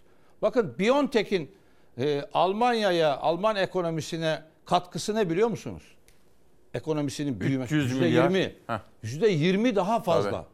Sadece bir aşı, bir aşı bir ülke ekonomisini yüzde yirmi büyütüyorsa Tabii. işte bilim zenginlik budur. Bir de aynı zamanda o paranın ötesinde yarattığı değerler, algısı. Şimdi savaş geldi mi? Şimdi bakın Muharrem İnce bunları aslında hani yeni söylemiyor. Hatırlar mısınız bir zamanlar işte nasıl ki Uğur Dündar'ın vardı. O hala devam ediyor. İyi ki de devam ediyor arenası. Nasıl ki Mehmet Ali Birand'ın vardı 32. günü. Ali Kırca ustamızın da siyaset meydanı vardı. Muharrem İnce'yi o günlerdeki bir söylemiyle hatırlatacağım sizlere. Evet, laiklik üzerine gerçekten önemli tartışmaların yapıldığı bu bölüm şimdi ekranlarınıza geliyor. Geleceğim. Sayın Ali Bey? Bir soru sormak istiyorum. Bir soru, peki bir soru. Ben- Sadece ben sayın profesörlerin koltuğunu sağlam görmediğim için soruyorum. Şimdi 25 yıl sonra bu program yapılırsa benim yerimde kimin oturduğu önemli değil. Ama sayın profesör Zafer Üskül'ün yerinde kimin oturduğu önemli. Bedri Baykam'ın yerinde kimin oturduğu önemli. Çünkü sanatçılarla bilim adamları toplumun önünde olan insanlar. Ben vatandaş olarak burada bulunuyorum. Ama bakın Zafer Üskü'nün yerinde kim oturacak? Ve bunda İsmail Köse'nin sayın milletvekilinin payı olduğuna inanıyorum. Şimdi 8. sınıfa giden bir çocuğumuz var. Çocuğunuzu sınavlara hazırlıyorsunuz. Fen lisesine sokacaksınız. 10 tane sosyal sorusu ve 4 tane din sorusu. 14 sorudan aldığı puan. Bir de 40 matematik sorusundan aldığı puan var. Kat sayılar açıklansın. Açıklamıyorlar. 14 tane soru yapan 40 tane matematik sorusundan daha fazla puan alıyor. Ben sadece bunun için geldim. Yarın 8 saat derse gireceğim şimdi. Saat 8.30'da Yalova'da olmam lazım. Şimdi bakınız bu neden kaynaklanıyor? Fen liseleri en iyi çocukların eğitildiği yerlerdir. Yani profesör olacak olan bu çocuklardır. Bilim adamı olacak olan sizin yerinizde olacak. Siz iyi eğitim görmüş bir insansınız. Sizin yerinizde olacak insanlar da bunlar. Yani 40 matematiği yapan açıkta kalacak, 14 tane sosyal sorusunu yapan fen lisesine girecek. Şimdi bu e, Fethullah Gülen'in dershaneleri var. Bu dershanelerde çocuklar fen lisesi hazırlık kurslarında yetiştiriliyor. Oysa merkez sağ içerisindeki bu tür dinci örgütlenmeleri yıllardır destekleyen Milli eğitimle ilgili bu tür planlamalar refah iktidara mı geldi de bunları yaptılar? Şimdi bakın söylemler, tabii tipler. Bir zamanlar Türkiye böyleydi değil mi? Özledik. Ama tabii... Bura- Burası bir dönüm noktasıdır biliyor musun? Öyle değil mi? Evet. FETÖ'ye de dikkat çekiyorsunuz. Bakın bakın burası e, Türkiye'de dönüm noktasıdır bu. E, bir gün dershanede oturuyorum. E, bir kız çocuğu geldi. E, sınav sonuç belgesini getirdi. Ben de fakstan bir fotokopi aldım. Biraz sonra bir erkek çocuğumuz geldi. İsimlerini de hatırlıyorum hatta. E, ondan da fakstan bir fotokopi aldım. Masanın üstüne koydum. Tesadüf o ki 10 dakika sonra inceleyeyim dedim sınav sonuç belgelerini. Birisi 10 soru yapmış, doğru diyelim. Biri 8 soru yapmış. 8 soru yapan 10 soru yapandan fazla puan alıyor. Olacak iş değil. Neyse ben bunu araştırdım. Sonunda gördüm ki matematik sorusuna 1 puan, din dersi sorusuna 4 puan vermişler. Bunu ilk Türkiye'de ben açıkladım. Bu sefer bakanlık bana soruşturma açtı. Muharrem İnce fizik öğretmeni deyince ilçe milli eğitim müdürü bana soruşturma açtı. O günlerde de Yalova'da mısınız o zaman? Yalova'dayım Ha. evet. E, o günlerde de e, siyaset meydanı bir gala gecesi yaptı İstanbul'da. Evet. 100 şöhretli varsa 20 de vatandaş var. Ben de vatandaş olarak oraya davetliyim. Şöhretlerin olduğu masa Nevzat Ayaz, Zülfü Livaneli, Metin Akpınar, şu anda aklımda kalanlar ve ben. Orada bakan tabii Nevzat Ayaz, rahmetli. Ona diyorum ki Sayın Bakanım, bak böyle bir durum var, haksızlık var çocuklara. Kat sayılar açıklanmıyor o güne kadar. Evet. Türkiye'de kat sayıları açıklatan adam benim. Ha. İlk ben açıklattım. Dönüm noktası. Evet. 30'lu yaşlardaydım daha. E, Hatta e, 25 sene önce mi 27 sene önce mi onu da tam farkında Sizi- değilim. Orada bakana dedim ki sayın bakanım bak bu durumu anlatayım çocuklara haksızlık yapıyorsunuz. Dinlemiyor beni bakan. Kulakları çınlasın Metin Akpınar sayın bakan dedi. Hoca dedi Çetin Ceviz'e benziyor. Dinlesen iyi olur dedi. Bakan koluma girdi. Pencerenin kenarına gittik. Anlat durumu dedi. Anlattım. Allah Allah dedi. İlginç dedi ve o günden sonra Türkiye'de kat sayılar açıklanır Müthiş. oldu. Bunu da Cumhuriyet'in genç bir öğretmeni Muharrem. İnce yaptı. Şimdi ben sizden o zaman bir beklentim olsun dile getireyim. İsterim ki Muharrem İnce Türkiye'de bu çocuklarımızın, gençlerimizin mülakat sorununu da kaldırtan kişi olsun. Bunu reklamlardan sonra soracağım. Tamam, tamam. Sonra emeklerimizi de siz de şimdi milletvekili falan da değil. Siz milletvekili ma- maaşınız da yok. Emekli, Emek- emekli milletvekili emekli maaşım milletvekili, var. emekli maaşınız var. Şimdi mülakat ve gençler ve emeklerle ilgili sohbete devam edeceğim. Sonra Cumhurbaşkanı adaylığı meselesine gireceğim. Şu kitabı bir tanıtayım. Bakın Hülya Atacan Yeşil Altay hazırlamış efendim. Varıcan Zilciyan. Üsküdar Musiki Cemiyeti'nden yetişen İstanbul'un son Ermeni bestekarlarından Vasijan Zilciyan için bakın çok değerli bir çalışma. Bu sabah itibariyle elime geçti efendim. Reklamlardan sonra bu ilginç sohbet devam edecek. 19 Ocak 2022 Çarşamba sabahında İsmail Küçükkaya ile Demokrasi Meydanı'nda Memleket Partisi lideri Muharrem İnce ile sohbetimiz devam ediyor. En son Sayın İnce geçmişteki olaylardan yola çıkarak gençlerimizi geleceğe hazırlamaktan bahsetmişti. Emeklilerimizle ilgili bir haber var ama önce gençler. Başkan, şimdi çocuklarımız rahmetli Ecevit'in sayesinde KPSS'ye girmeye başlamışlardı. Ve bizim Cumhuriyetimizde her makam herkese açıktı. Fakat bu mülakat nereden çıktı ve ne yapacağız? Ee, çocuk 95 almış, 90 almış. Daha ne alacak? Daha ne alacak yani? O mülakatı yapanları acaba soksak o sınava kaç alırlar? Bu vicdansızlıktır, bu ahlaksızlıktır, bu namussuzluktur. Bu kadar. Bunun başka bir adı yoktur. Yani sınav birincisi olan çocuğu mülakatta eliyorsan, 95 alanı eliyorsan sen hainsin. Bu memlekete kötülük yapıyorsun. O çocuk bu ülkeyle ilgili hayalleri yıkılır. Yurt dışı hayalleri böyle başlar. Söz veriyorum gençlere. Memleket Partisi'nin iktidarında, benim Cumhurbaşkanlığımda ilk işimiz bir kararnameyle hemen mülakatı kaldıracağız. Böyle bir şey olamaz. Ben yıllarca öğretmenlik yaptım. Çocukların sınav kağıdını okurken adını kapatırdık. Adını kapatırdık, okurduk. Sonra açardık. Kaç aldıysa deftere yazardık. Adından etkilenmemek için. Tabii. Bu böyledir. Yani bize öğretmenlerimiz böyle öğretti. Biz öğretmenliğimizi böyle yaptık. Bunlar soruları çalmalar, yandaşlarına vermeler, soruları çalmaları yetmiyor gibi e, bir de mülakatta elemeler. Bunlar doğru işler değildir. Memlekette hainliktir bu. Bunu biz derhal kaldıracağız. Güzel. Gençlere şunu söylüyorum. Ben bunu takip edeceğim. Ke- Bakın gençlere şunu söylüyorum. Bu baskı ortamından e, tweet atmaktan kork- korkmayın. Bu baskı ortamına e, boyun eğmeyin. E, itaat etmeyin. İtiraz edin diyorum ben gençlere. Öteden beri söylediğim şey bu. Emekleriniz boşa gitmeyecek diyorum. Sizin emeklerinizi zayi etmeyeceğiz. Yurt sorununuzu çözeceğiz. İletişim vergisini kaldıracağız. Gençlerin telefon alımından, tablet alımından. Yazık günahtır. Başkanım yurt sonu demişken şimdi geçtiğimiz haftalarda da çok konuştuk bazı acı olaylar üzerinden de. Evet. Şimdi bakın hepimiz siz devlet okullarında okudunuz, öğretmenlik yaptınız. Devlet okullarında okudum, bugün gazeteciyim. Şimdi biz devletimizin güvenli yurtlarında barınmak istiyoruz. Kendimizin olduğu gibi çoluğumuzun çocuğumuzun da. Ya bu tarikat, cemaat yurtlarını ne yapacağız? Anlatayım bakın. Anlatın lütfen. Bir, şu üniversiteye bakış açısıyla ilgili bu. İktidar üniversiteye bakış açısını kampüs inşaatı olarak görüyor. Üniversite demek kampüs inşaatı demek değildir. Üniversite bir özgürlük alanıdır. Üniversite bir araştırma alanıdır. Üniversite bir konuşma alanıdır. Bir tartışma alanıdır üniversite. Bir üretim alanıdır aynı zamanda. Üniversite bu demektir. Ama iktidarın anladığı bir bina yapacak. O bina içinde aykırı fikirler olmayacak. Herkes ona biat edecek. E, bir de müşteri gözüyle bakıyorlar üniversite öğrencisine. Kafeteryalara gidecekler. Kentin ekonomisine katkı sağlayacaklar. Pahalı kiraya verecekler evlerini oradaki kişiler. A kenttekiler B kenttekilere, B'dekiler C'dekilere herkes birbirini kazıklayacak dolayısıyla. Böyle bir e, ekonomi mantığıyla üniversiteye bakılıyor. Bu, bu doğru değildir.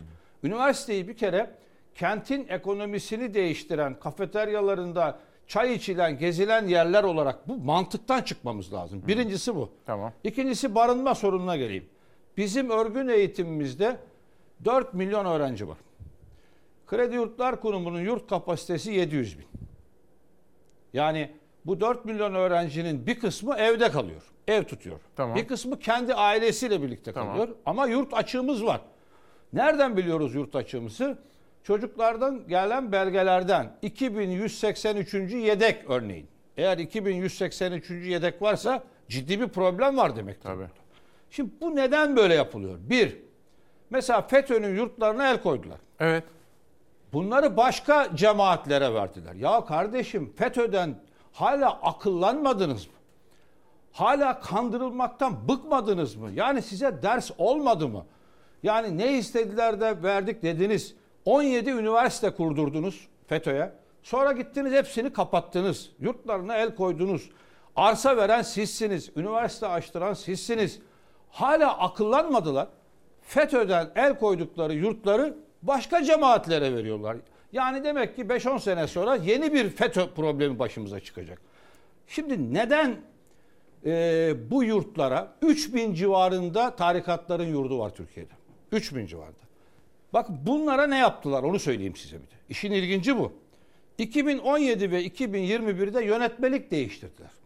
Bu yönetmelik değişikliğiyle bu yurtlara giden çocuklara aylık 1000 lira burs veriyorlar.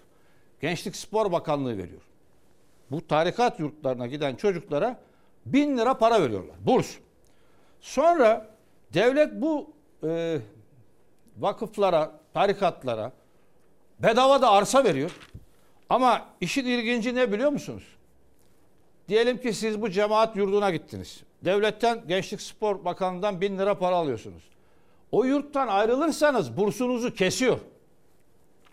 Vay be. Tabii tabii tabii. tabii Yani böyle. o zaman apaçık devletimiz bize şunu diyor. Devlet git bu tarikatın cemaatin Aynen. yurduna kal diyor Aynen. mi? Aynen çocuk akıllanmıyor bunlar. Yani e, dedikleri şey yaptıkları şey şudur.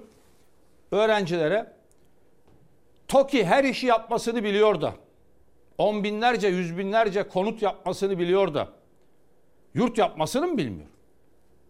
Lüks konutta yapıyor. Her şeyi yapıyor. Yani bu kadar beton ekonomisini öven bir iktidar AKP'den başka, Erdoğan'dan başka beton ekonomisini bu kadar öven bir başka iktidar tanımıyorum ben. O zaman bütün gençlerimizi barındıracak yurtları yapsın devletimiz. Yapabilirler. Bu imkan var. Türkiye Cumhuriyeti büyük devlettir. Bunu ya bilerek yapmıyorlar. Çocukları bilerek kasten e, cemaatlerin, tarikatların kucağına itiyorlar. O yurda gidersen diyorlar bin lira da sana para veririz. Çocuk da ne yapsın gariban ailenin çocuğu gidiyor. O ayrılınca da parasını kesiyorlar. Bu kadar vicdansızlar. Yani kasten cumhuriyetin temellerine dinamit koyuyorlar. Orada çocuklar e, spor yapıyor mu? Kendilerine ait özel zamanları var mı? Ne öğretiliyor? Denetleyen falan yok. Denetim yok. Bakın muhalefet de korkak bu konuda. Muhalefet de sesini çıkarmıyor. Aman kardeşim Hakikaten çocuğuna- biraz utangaç gördüm onları. Utangaçlar Ya bu, bir de, bu evet. konuda da böyle Tabii, bir tabii. çekingen değil mi? Böyle Ya yani- gürül gürül. Kardeşim benim devletim sosyal devlettir. Her bir çocuğumu hiçbir tarikata, cemaate muhtaç etmeden kendi yurtlarında barındıracaktır demen lazım. İsmail Bey, yurtları da denetlerim, Kur'an kursunu da denetlerim. Kur'an kursunu denetlemeyecek miyim yani? Kimsenin Kur'an öğrenmesine karşı değiliz. Ama kompleksim de yok. Aman Kur'an e, öğretilen yerleri denetlemeyelim. Yok öyle bir şey. Yok öyle bir şey. Devlettir bu. Her yeri. Atatürkçü Düşünce Derneği'ni de denetlerim. Kur'an kursunu da denetlerim. Tarikat yurdunu da denetlerim. KYK yurdunu da denetlerim. Her yere müfettişini gönderirim. Bakarım. Burada ne Müthiş. yapılıyor diye. Bence çok Ür- önemli. ürkek davranmaya gerek yok. Bence çok Yani küçücük çocuklara tecavüz ediliyor. Ee, orada burada bunları duyuyoruz, görüyoruz. Bunlar duyduklarımız. Devletimiz gitsin kontrol etsin bunları. Devlet kontrol edecek. Peki, peki. Şimdi bir de bir şey sorabilir miyim? Bir izleyelim. Mehmet Bektür, e, Polis Emeklileri Derneği'nden sormuş da. Emekli milletvekilleri ne kadar maaş alıyor efendim? Ee, şu anda 16.800 lira. Tamam. Sorular gelmiş de. Evet. Peki. Şimdi emeklilerin hali nicedir diye izleyelim Muharrem İnce'den. Hem soruna ilişkin tespit hem de o tespitten yola çıkarak çözümü nedir diye soracağız. Zamlı maaşı aldınız mı? Aldık. Geldiği gibi gitti. Zaten gelmeden gitmişti de geldiği gibi de gitti yani. Geçinsek zaten burada bu işleri yapmayız. Bak dolaşıyoruz gene biraz bir şeyler satalım diye. Ne satıyorsunuz? Nane şekeri, yara bantı, tırnak makası. Kaç yaşındasınız? 70. Günü gelen emekli zamlı maaşlarını almaya başladı ama faturaları karşılamaya bile yetmedi. Nane şekeri satan 70 yaşındaki Yaşar Ersen gibi emeklilerin geçim derdini bitirmedi. Geçinsek çalışmayız. Niye bu, bu soğukta gider otururum evinde. Nane şekerinden ne kadar kazanıyorsunuz? 50 kuruş alıyoruz 1 liraya satıyoruz. Günde 35, 40, 50 de olmuş oluyor yani. O da ekmek parası. En fazla, en fazla. Cumhurbaşkanımız diyor ki kimse aç kalmadı. Evet kalmaz bu memleket. Ben mesela kiramı sıkıştığım zaman kirayı vermekte açmaktan, aç kalmaktan daha beterdi. Ben aç kaldım bir, bir vatandaştan derim ki bana bir ekmek parası ver verir.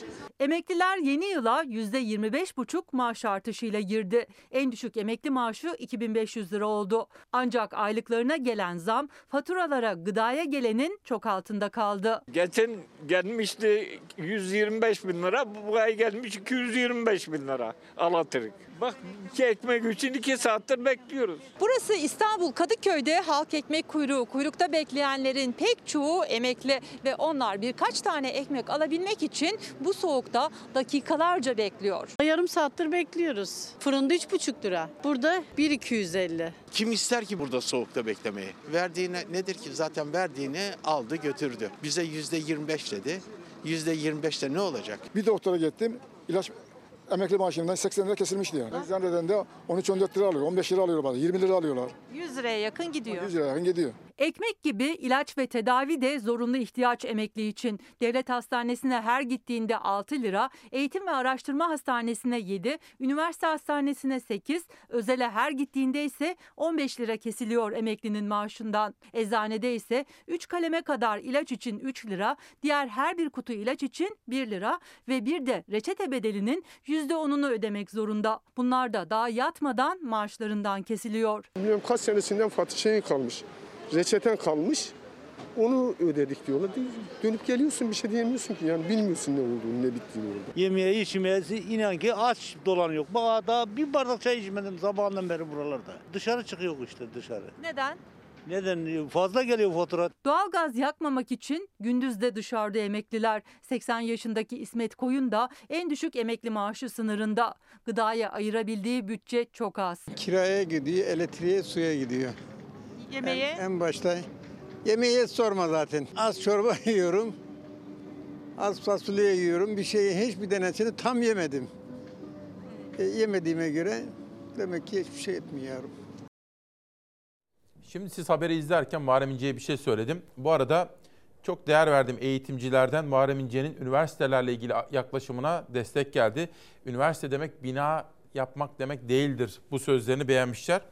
Şimdi size reklam arasında da söyledim biraz önce. En mutsuz kesim emekliler. Evet. E, emekliler en düşük maaş 2500 lira oldu ama asgari ücret e, 4253 lira. Emekliler işin kötüsü ne biliyor musunuz? O geçinemedikleri, o insaf ölçülerinin çok altındaki maaşlarıyla bir de o maaşlarını işsiz kızlarıyla, işsiz oğlanlarıyla paylaşıyorlar. Gerçekten zor durumdalar. Yani e, hep söylediğimiz bir laf vardır. Bebeleriyle dedelerine sahip çıkamayan toplumlar mutlu olamazlar. Bu emeklilerin sorunu çözülmedi. Ortada duruyor. Ama e, masanın üzerinde, mutfakta birinci maddemiz ne bizim? Ne? Ekmek. Evet. Bakın ekmek. Öyle. Şimdi ve şeker diyelim. İki tane şey söyleyeceğim. Un Burada, ve şeker. Heh. Un ve şeker. Bir de yağ eklerseniz. Bakın tam olur. ona da ona da geleceğim. Şeker bu yaz bu kafayla giderlerse 50 lira olacak. Aman. Ya bakın ben söylüyorum. Pancar, pancarın ton maliyeti 900 lira. Gelecek sene için çiftçiye verilen para 800 lira. Bu şu demektir. Bu şu demektir. Ekmeğin demektir. Ekme hiç uğraşma. Ya bu Tarım Bakanı bu ülkeye kötülük yapıyor. Bu adam buradan def edilmelidir ya. Bu kadar basit. Bakın Ben de saygılı konuşmasını bilen birisiyim. Öyle demeyin de Bakın Cumhurbaşkanı bu adam değiştirsin git, diyelim. Gitmelidir bu adam buradan. Başarısızsa. Ben, İsmail Bey o kadar doluyum ki ke- bazen şöyle düşünüyorum. Keşke bunları bilen birisi olmasaydım. Keşke, Tarımı filan, hı. Keşke emekli bir fizik öğretmeni olsaydım da hiç Cumhurbaşkanı adayı olmasaydım. Bu konulara kafa yormasaydım. Üzülüyorum. Yani göz göre göre olamaz. Bakın bir siyasetçi hata yapabilir. Bu- Bunu anlarım. Ama göz göre göre duvara çarptırılmaz. Yani sen pancarın maliyeti 900 lirayken 800 lira verirsen sen Amerikan şirketlerine çalışıyorsun demektir. GDO'lu mısır şurubunu dayayacaksın millete demektir. Ne yapsın efendim? Hani diyelim ki diyelim ben sizin Bakın gibi tütüne düşün- ne yaptılar? Tütünü Ben- böyle bitirdiler. Ben şöyle düşünüyorum. Ee, diyelim e, iyi niyetli ama bilmiyor. Ne yapsın? Akıl Bilmiyor verir. değil. Bu bilerek, kasten, tahammüden. Öyle olamaz efendim Bak, ya. o- Öyle. Bakın bir şey söylüyorum. Tütün böyle bitirildi. Nasıl? Yani e, tütünde nikotin varmış. Amerikan tütününde vitamin mi var? Bu emperyalist güçlerin bir oyunudur. Yani pancarı bitirmek için uğraşıyorlar şu anda. Tütünü bitirdiler. Sırada pancar var. Pancarı bitirirlerse ki 800 lira verdikleri için millet ekmeyecektir.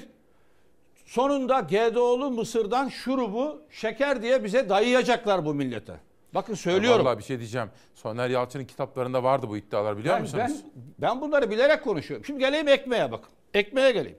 Bir dakika. Ekmek 10 lira olacak. Dur, dur, bir dakika. Bu kafayla. Değerli izleyenlerim bakın şunu da söyleyeyim. Malatyalı ve Adıyamanlı tütüncüler, tütün üreticileri dertliydiler. Önceki günde seslerini duyurmaya çalıştılar. Ama şunu da söyleyelim. Muharrem İnce'nin söyledikleri ciddi iddialar. Eğer bakan bu konuda öyle değil demek istiyorsa şu anda veya sonrasında her zaman kendisine kapılarımız açık bunu da söylemiş olayım. Heh. Sayın Bakan'a tavsiyem. Benimle bir istediğiniz kanala çıkın. Ay, buraya gelin. Buraya gelin. Vallahi beraber ben hazırım. moderasyon yapayım. Tamam. Ben hazırım. Açık Bak- davet. Bakın geleyim Güzel. şimdi ekmeğe geleyim. Tamam. Ekmeğe geleyim. 3,5 lira ekmek başkanım Bakın ya. şimdi. Geçen sene 24 Haziran'da ihaleye çıktı TEMO.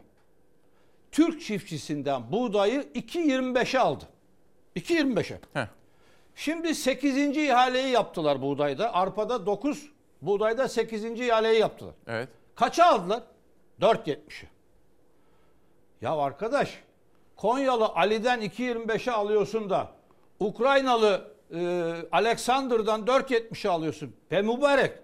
Geçen sene Haziran ayında 4.70'e alsaydın bunu Ali'den de Türk Ya. çiftçisinden de Kazansaydı. o da 100 dönüm ekeceğine 200 dönüm ekseydi. Üretseydik 6-7 milyon ton e, eksiğimiz var. Biz 18-19 milyon ton ürettik geçen sene. 23 milyon ton buğday tüketiyoruz biz Türkiye. Ya kardeşim sen bu millete 4.70'i Türk çiftçisine verseydin de o da ekseydi. Biz o dışarıdan milyar dolarları vermeseydik o 6-7 milyon tonu üretseydik hatta hatta 10 milyon ton üretseydik de dışarıya satsaydık bunu. Niye bunu yapmıyoruz? Tabii. Bakın şimdi söylüyorum. Gıda enflasyonu TÜİK ne diyor? 43,80 Resmi rakam. resmi rakam. İnanırsanız. Tamam. Ben inanıyorum. Hadi diye. inandık. Tamam. Yani inanacak 43. bir- Peki tarımsal destek ne kadar artmış? Yüzde on iki buçuk. Ya Enflasyonun gıda enflasyonu, dörtte biri. gıda enflasyonu 43-80 artıyorsa sen bunu e, 12 buçuk arttırırsan aç kalırız. Aç. Bebek bezi 4 lira olur. Evde tuvalete girdiğin zaman elektriği, suyu, sifonun arızası, site aidatı 1 liraya tuvalete girersin. Aç kalırız. Bu kafa doğru bir kafa değil. Bak tek- devam ediyorum yine. Tarımsal elektriği yüzde 92 hangi mantıkla arttırıyorsunuz? Ya bu- Mardin, Şanlıurfa, Konya, Batman'daki üretici valla dert yanıyorlar. Ekmez bu çiftçi. Ekmezse şunu diyemezsiniz İsmail Bey. Bakın bu iktidarın yanıldığı bir yer daha var. Paramız var dışarıdan alırız. Ya. Alamazsın. Bir paran olmaz. İki paran olsa da pandemi gibi özel durumlarda satmaz millet. Alamazsın. Aç kalırsın. Raflar boş kalır.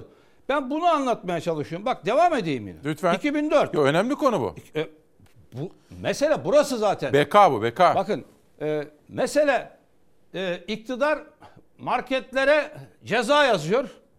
Muhalefet de marketlere mektup yazıyor. Sonundan başlıyorlar. İkisi de doğru değil. Yani muhalefetin önerisine bak. Marketlere mektup yazıyor, ucuza ver diyor. Ya adam manyak mı? Neden versin ucuza? Neden versin yani?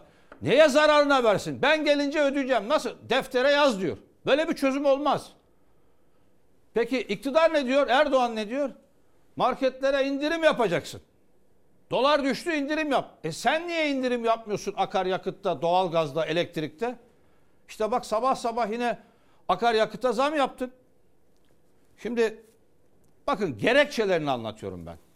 Ta tarladan başlıyorum. Tabii. Tarladaki durumu çözmezseniz raftaki durumu çözemezsiniz. Bir, ekim alanlarımız azalmış.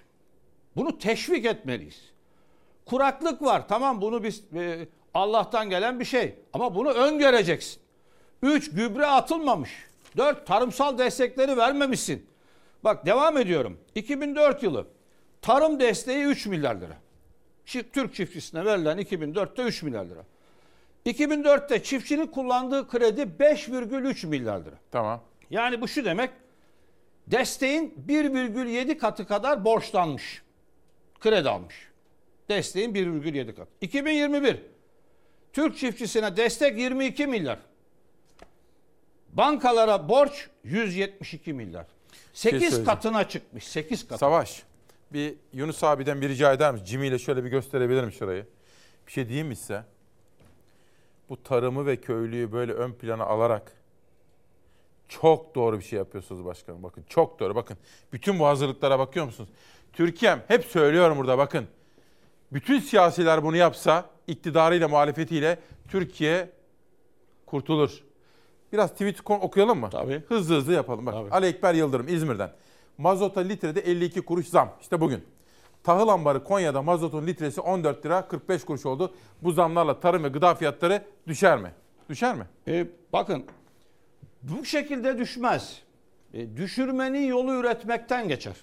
Üret akıldan geçer, akıldan, bilimden geçer, üretmekten geçer. Yani bizim yapmamız gereken iş şu İsmail Bey. Biz bütün 85 milyon çiftçiyi destekleyeceğiz. Onlar da bizi bakacak. Tarlada ucuz, rafta pahalı olur yoksa. Yani sorumlu ne marketlerdir ne çiftçilerdir. O tarladan markete gelene kadar elektrik pahalıysa, mazot pahalıysa, gübre pahalıysa, otoyol pahalıysa, köprü pahalıysa, vergisi yüksekse ya sen bunu ucuza yiyemezsin. Bu milleti ucuza yedirmenin iddia ediyorum Türkiye'de bu millete ekmeği en ucuza ben yediririm. Ben bunu iddia ediyorum. Öteden beri iddialıyım zaten. Bu konuya kafa yoruyorum. Ne iktidar ne muhalefet. Bunu anlamamışlar. Sorunu bilmiyorlar. Yani bakıyor markete gidiyor. Ucuzmuş fiyatlar diyor. Neye göre ucuz? Cumhurbaşkanlığı maaşına göre mi ucuz? Geçen ay gittin de geçen aya göre mi ucuz? Gittiğin market mi ucuz? Neye göre ucuz? Yani sanki her ay gidiyormuş, her hafta gidiyormuş da Peki. ucuzmuş. Geçelim. Şimdi milyonlarca insan fatura korkusundan geliri o faturaları ödemeye yetmeyeceği için evini insani ölçülerde ısıtamıyor, üşüyor, hastalanıyor. Unutmayın ısınmak da sınıfsal. E, çok doğru söylüyorlar. Yani e, bakın e, çocukluk arkadaşlarımla oturdum geçen gün. Biz önceden işte şuradan nasıl düştün? E, hani çocukken şöyle nasıl olmuştu? Burada yalan söyledin mi? Böyle makara yaptığımız işlerdi. İlk kez makara yapmadık. Sadece pahalılık konuştuk. Türkiye'nin neresine gidersem gideyim. Geçen gün Erzurum'daydım. Kiminle ağzımızı açtığımız anda konuştuğumuz tek bir konu var. Hayat pahalılığı. Bunu çözmenin yolu var. Ben e, insanlarımıza umutsuz olmalarını istemiyorum. Siz iyimser misiniz efendim? Kesinlikle çözeriz. Çözülür mü? Çözülür. Çok kolay çözülür. Yani akıl, bilim, hukuk, şeffaflık, liyakat. Aklı başında 300 kişi lazım Türkiye'yi yönetmeye. 300 akıllı adam lazım. Yani e, kabine, bürokrasi, üst düzey bürokrasi. EPDK, BDDK, Rekabet hazinenin Kurumu. başına, e, Merkez Bankası'nın başına, Kamu ihalenin başına. 20 tane 20 tane işi bilen bakan, bir orkestra şefi. iki senede her şey çözülür. Ama ortak aklı yitirmişler şu anda. Gerçeklikten kopmuşlar. Yani ben açıklamalara bakıyorum. Erdoğan'ın açıklamalarına bakıyorum. Yani e, Edirne'deki İmralı'dakine hesap verecek diyor. Millet yangın İmralı sanki hesap sorma yeri. Mahkeme mi orası? Yani İmralı terör örgütünün lideri değil mi? Başkanım bu arada bir son dakika gelişmesi var. Sizin görüşünüzü de merak ediyorum. Savaş söyle bakalım. Hı. Türkiye Birleşik Arap Emirlikleri ile 64 milyar liralık swap anlaşması yapmışız. Yani biz onlara Türk lirası vereceğiz 64 milyar. Onlar da bize bunun karşılığında para verecekler. Ee, Hatır çeki. Esnaf iyi bilir onu. Ee, bir zamanlar e, Birleşik Arap, ben tabii ülkemin e, barışmasını isterim. Tabii. Mısır'la da, İsrail'le de, Birleşik Arap Emirlikleri'yle de, herkesle barış içerisinde yaşamasını isterim. Ama e, iç politika ile dış politika birbirine karışınca böyle oluyor. Hani e, FETÖ'yü destekleyen, hani terör örgütüne destek veren bir devletti. E, onun için e, swap da şu, e, sizin paranızın değeri yok. ya Siz- da değeri düşük. Değeri düşük. E, Siz TL'nizi koyuyorsunuz. Onun karşılığında o ülkenin parasını kullanmış oluyorsunuz. E, Esnafın kullandığı hatır senedi, hatır çeki yani. Peki. Geçelim. Türkiye'yi bir fırsatlar ülkesi yaptılar ya. Evet. Katar için, Birleşik Arap Emirlikleri için bu yerli ve milli olanlar bundan utanıyorlar mı gerçekten doğrusu merak ediyorum. Başkanım şimdi siz bu ülkede Cumhurbaşkanı adaylığı yapmış, milyonlarca oy almış bir insansınız. Evet. Şimdi bir de tabii Türkiye seçime doğru gidiyor. Yani 2023 Haziran erken olur mu erken? Ne dersiniz? Sanmıyorum. Bence de olma ihtimali düşük ama Seçim kanunu çıkmadı henüz daha. çıkmadı. Ki Erdoğan dün açıkladı. Dedi ki e, baraj %7 olacak Evet. dedi değil mi? Evet. Ne, nasıl buluyorsunuz 7'ye? Ee, o bile yüksek ama biz yeni kurulan bir parti olduğum için sanki kendisi için düşünüyor derler. Ee, ben barajın olmaması gerektiğini düşünüyorum. Değil mi aslında? Demokrasi, çoğulculuk. Peki şimdi çok sayıda soru var. Muharrem İnce ve partisi bir ittifakta mı benim bildiğim Hayır, kadarıyla değil ama? Değil değil mi? Biz ne cumhur ne millet tek yol memleket diyoruz. Tamam. Şimdi bir de Ekrem İmamoğlu adı çok geçen bir isim. Size geçtiğimiz hafta sormuş gazeteciler. Dün, önceki gün yine sormuş. Dün yine gazetelerde vardı. Kılıçdaroğlu Erdoğan'a sordu. Niye belediye başkanını kıskanıyorsunuz? Şimdi bu sorunun içinde şimdi Erdoğan işte bir kere belediyeler engelleniyor mu? Ön- Önce onu görüşünüz var mı böyle bir? E, şimdi bakın Sayın İmamoğlu e, ne dedi? Ben dedi uluslararası finans buldum. Metro yapacağım. Engelliyorlar dedi. Bakanlığın açıklaması ise o avan proje dedi. Şimdi bence bakanlık doğru söylemiyor. Bence Sayın İmamoğlu doğru söylüyor. Neden? Çünkü uluslararası finans bulmuşsa ki Sayın Başkan öyle söylüyor. Bulmuşsa uluslararası finans avan projeye verilmez. Yani e, engelliyorlar bence ama e, e, bence şaşkınlıkla izliyorum iktidarı. Bu yaptıkları her şey Ekrem İmamoğlu'na yarar. Değil mi? Ben de diyorum ki ya akıllarını yitirmişler. Ya gerçekten gerçeklikten kopmuşlar. Ben diyorum ki mesela. Devleti kendilerinin malı falan zannediyorlar. Ya bıraksanız mesela görsek. Aç önünü. Ya aç önünü. görelim bakalım Aç ne önünü. yapacak, Niye ne açmıyor? yapamayacak? Yani bence bence Sayın İmamoğlu'na çalışıyorlar. Ben böyle okuyorum. Hmm. Yani geçmişte öyle demediler mi? İşte bir Pontus lafı dediler. Başlarına neler Tabii. geldiğini gördüler. Ordu Havalimanı'nda neler yaptı? Yani e, kelime bulamıyorum bunlara. Peki. Şimdi bir de Tek kelime buluyorum. Gerçeklikten kopmuş bu iktidar artık. Şimdi sizin bu çıkışlarınız var ya efendim. Şimdi tabii Kılıçdaroğlu bir sonraki dönemde aday olacak mı olmayacak mı? Sizin varlığınızı aslında kriterlerden biri benim gördüğüm kadarıyla. Yani siz olmasanız farklı olabilirdi ama siz olduğunuz için farklı olacak. Bunları ilerleyen zamanlarda daha açabilirim. Ama şunu sormak istiyorum. Şimdi siz şöyle bir soruya Ekrem İmamoğlu'nu mu destekliyor Muharrem İnce diye bir soruya muhatap oldunuz. Evet. Hayır öyle değil. Tam Heh, anlatayım. Bir anlatın lütfen. Şimdi bakın ben öteden beri şunu savunuyorum. Bu arada şunu da gösteriyoruz. Sizin manşetiniz bu. E, tabii o, e, ikinci seçimlerde e, Sayın İmamoğlu'na destek vermek için hatta broşür dağıttım sokaklarda. Evet. Başta İstiklal Caddesi olmak üzere. Evet. Gittik. O Şimdi da beni destekledi geçmişte. Evet. Yani e, ben grup başkan vekiliyken e, Sayın İmamoğlu e, Beylikdüzü ilçe başkanıydı. Onun belediye başkanı olması için gittim Beylikdüzü'nde çalıştım. Sonra o benim Cumhurbaşkanlığı seçimimde çalıştı. Sonra ben onun belediye başkanlığında İstanbul Büyükşehir'de çalıştım. Siyaset böyle bir şeydir. Tabii. Yani Sayın Hikmet Çetin e, genel başkandı. Sayın Karayalçın Dışişleri Bakanıydı. Sayın e, Karayalçın genel başkan oldu. Sayın Hikmet Çetin Dışişleri Bakanı oldu. Siyasette bunlar vardır. İnşallah yine bir gün yolumuz kesişir. Peki şimdi şu ne Ha, demek? Olayı tam anlatamadım. Heh, lütfen anlatın. Şimdi bakın. e, Ben şöyle. Öteden beri bir ilkenin peşindeyim. Nedir o? İşte az önce 25 sene önceki duruşumu gördünüz. Bugün Evet. aynı duruştayım. Benim görüşüm şu. Ne? Bir partinin cumhurbaşkanı adayını o partinin üyeleri seçmeli. Sandığı koymalılar. Bizim tüzüğümüz öyle. Hatta genel başkanını da üyeler seçmeli. Dedim ki örneğin AKP'nin içinde bir sandık konsa sandıktan kim çıkar dedim. Erdoğan, çıkar. Evet. Bunu yandaş medya, işte medyanın da düştüğü durum bu. Maalesef. Yandaş medya seçim olsa sandıktan Erdoğan çıkar diye yazdı. Ya ben seçim olsa demedim. AK Parti içinde ön seçim olsa sandıktan Erdoğan çıkar diye Evet. söyledim. Bugün Tamam. de aynı lafımın Çok arkasında. açık bir şey. Şimdi yandaş medya sandıktan Erdoğan çıkar dedi diye attı. Ahlaksızca bir manşet. Şimdi öbür taraf muhalefet cephesi orada da şöyle söyledim. Dedim ki ya kardeşim iki belediye başkanının adı geçiyor. Korkmaya, çekinmeye, ön kesmeye gerek yok ki. Sandığı koyarsın. Sandıktan çıkıyorsa aday yaparsın. Ya İstanbul'u kaybederiz. E kaybedersen kaybet ne olacak ki dedim. Ona da şu örneği verdim. Ya Türkiye'yi alırsan. Alıyorsan kaybet. Ona da şu örneği verdim. Erdoğan e, belediye başkanlığından düşürülünce 97 oyu vardı Refah Partisi'nin. 97 meclis üyesi. Ama Ali Müfit Gürtun'a 111 oy aldı.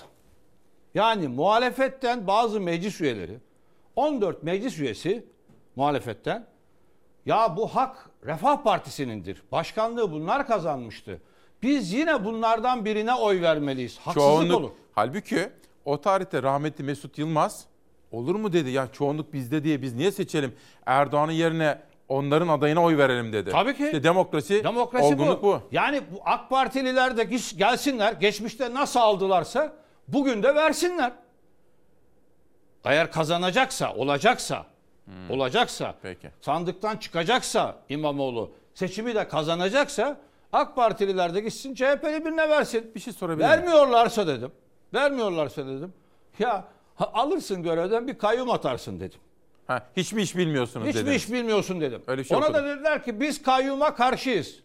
Ben de dedim ki iki yıldır Diyarbakır CHP il örgütünü kayyumla yönetiyorsunuz. Gaziantep'i kayyumla yönet. Kendi partinizi kayyumla yönetiyorsunuz da niye belediyeyi yönetmiyorsunuz dedim.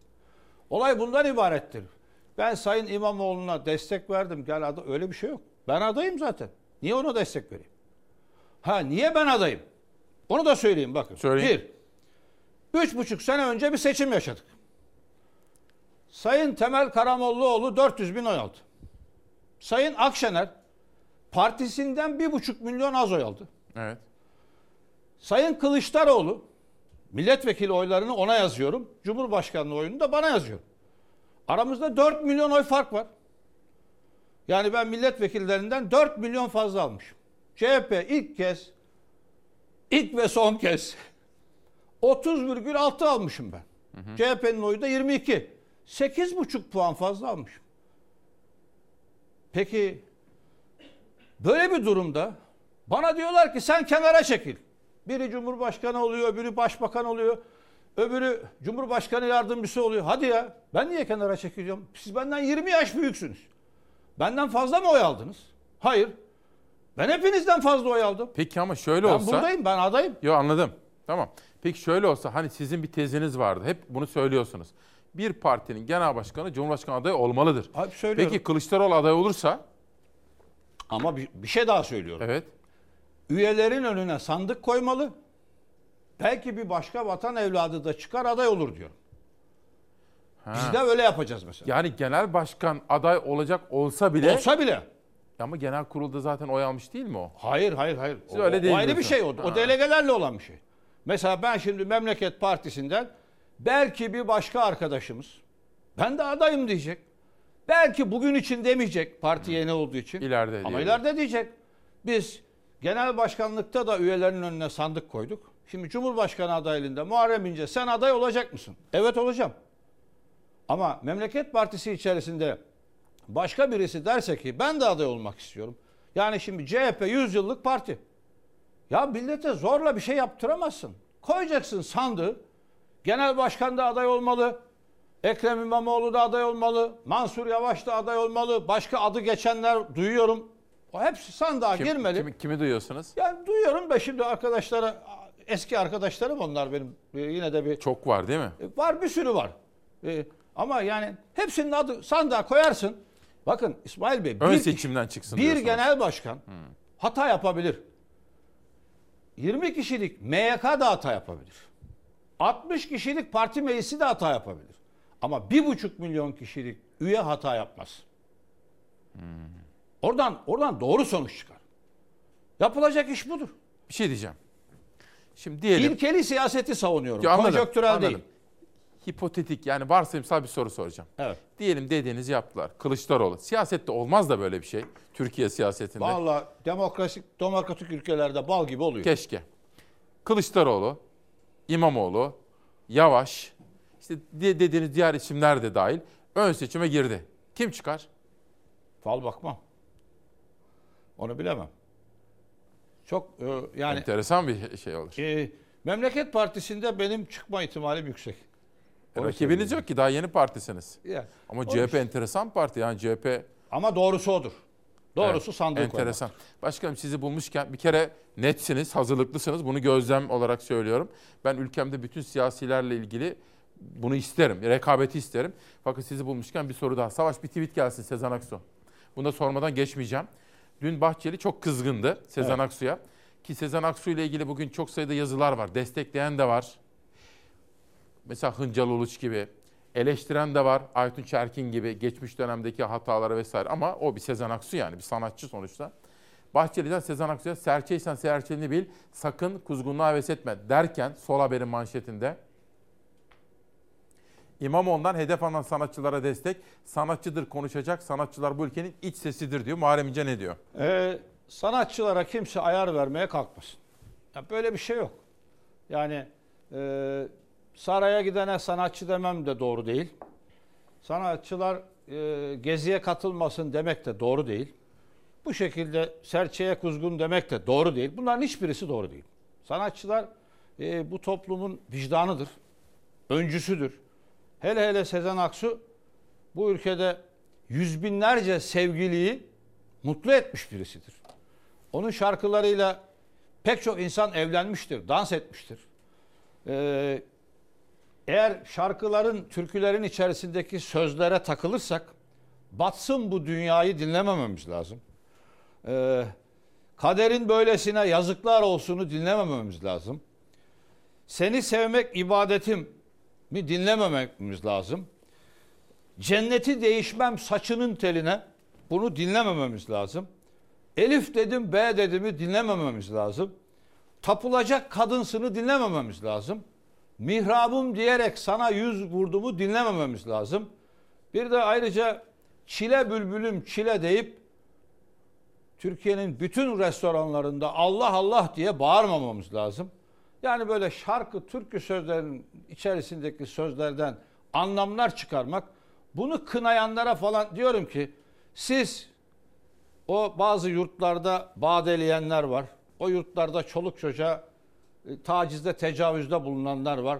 Hem kadınla hem kocasıyla birlikte olanlar var. Gidin onları kınayın. Bu işleri rahat bırakın. Buradan ekmek çıkmaz size diyorum. Sezen Aksu her ne kadar bir siyasi görüş belirtmişti geçmişte. O görüşüne katılmamış olsam da Hangisi o? e, referandumdaki Evet, tavrına evet. katılmamış olsam da Sezen Aksu bu ülkenin yüz akı bir sanatçıdır. E, insanları mutlu etmiş birisidir.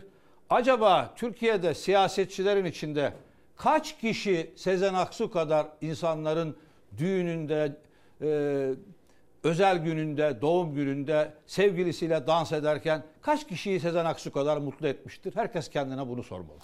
Sayın Muharrem İnce çok teşekkür ediyorum. Sağ olun, var olun. Bu arada Sirka Liesa, Sirka'nın Filipinli ve ülkemize dair umudumuzu artırıyorsunuz diyor. Her sabah bizimleymiş. Bir evlat yetiştirmiş bu topraklara aşık Sirka Hanım'ı da tebrik ediyorum ve teşekkürlerimle selamlıyorum. Mustafa Yücel yeni çıkan kitabı Bir Narkotik Polisinin kaleminden ve Yeni Dünya Düzeninde Nasıl Bir Türkiye Sözcük Kitap Evi'nden çıkmış efendim.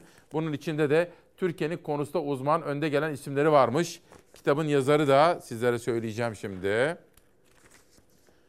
Ve Profesör Doktor Övgün Ahmet Ercan'a da teşekkür ediyorum. Bir cümle Buyurun. izin verir Tabii ki misiniz? efendim, buyurun. Bir, e, 20 bin çocuğumuz var. E, gazi sayılmayan. Yani vücudunda şarapnel parçası var, mermi var. E, ama yeterli oranda uzuv kaybı olmadığı için gazi sayılmayan 20 bin evladımız var. Bunlara ayıp ediliyor koca Türkiye Cumhuriyeti. Bunlar X-ray'den geçemiyor. Ailelerine gösteremiyorlar bunu. Bu sorunu çözmemiz lazım. Ve son olarak gençlere diyorum ki ümidinizi yitirmeyin. Sizinle bilim yapacağız. Sizinle kuantumu, uzay madenciliğini, nanoteknolojiyi konuşacağız. Ve onlara diyorum ki memleket isterim gök mavi, dal yeşil, tarla sarı olsun. Kuşların, çiçeklerin diyarı olsun.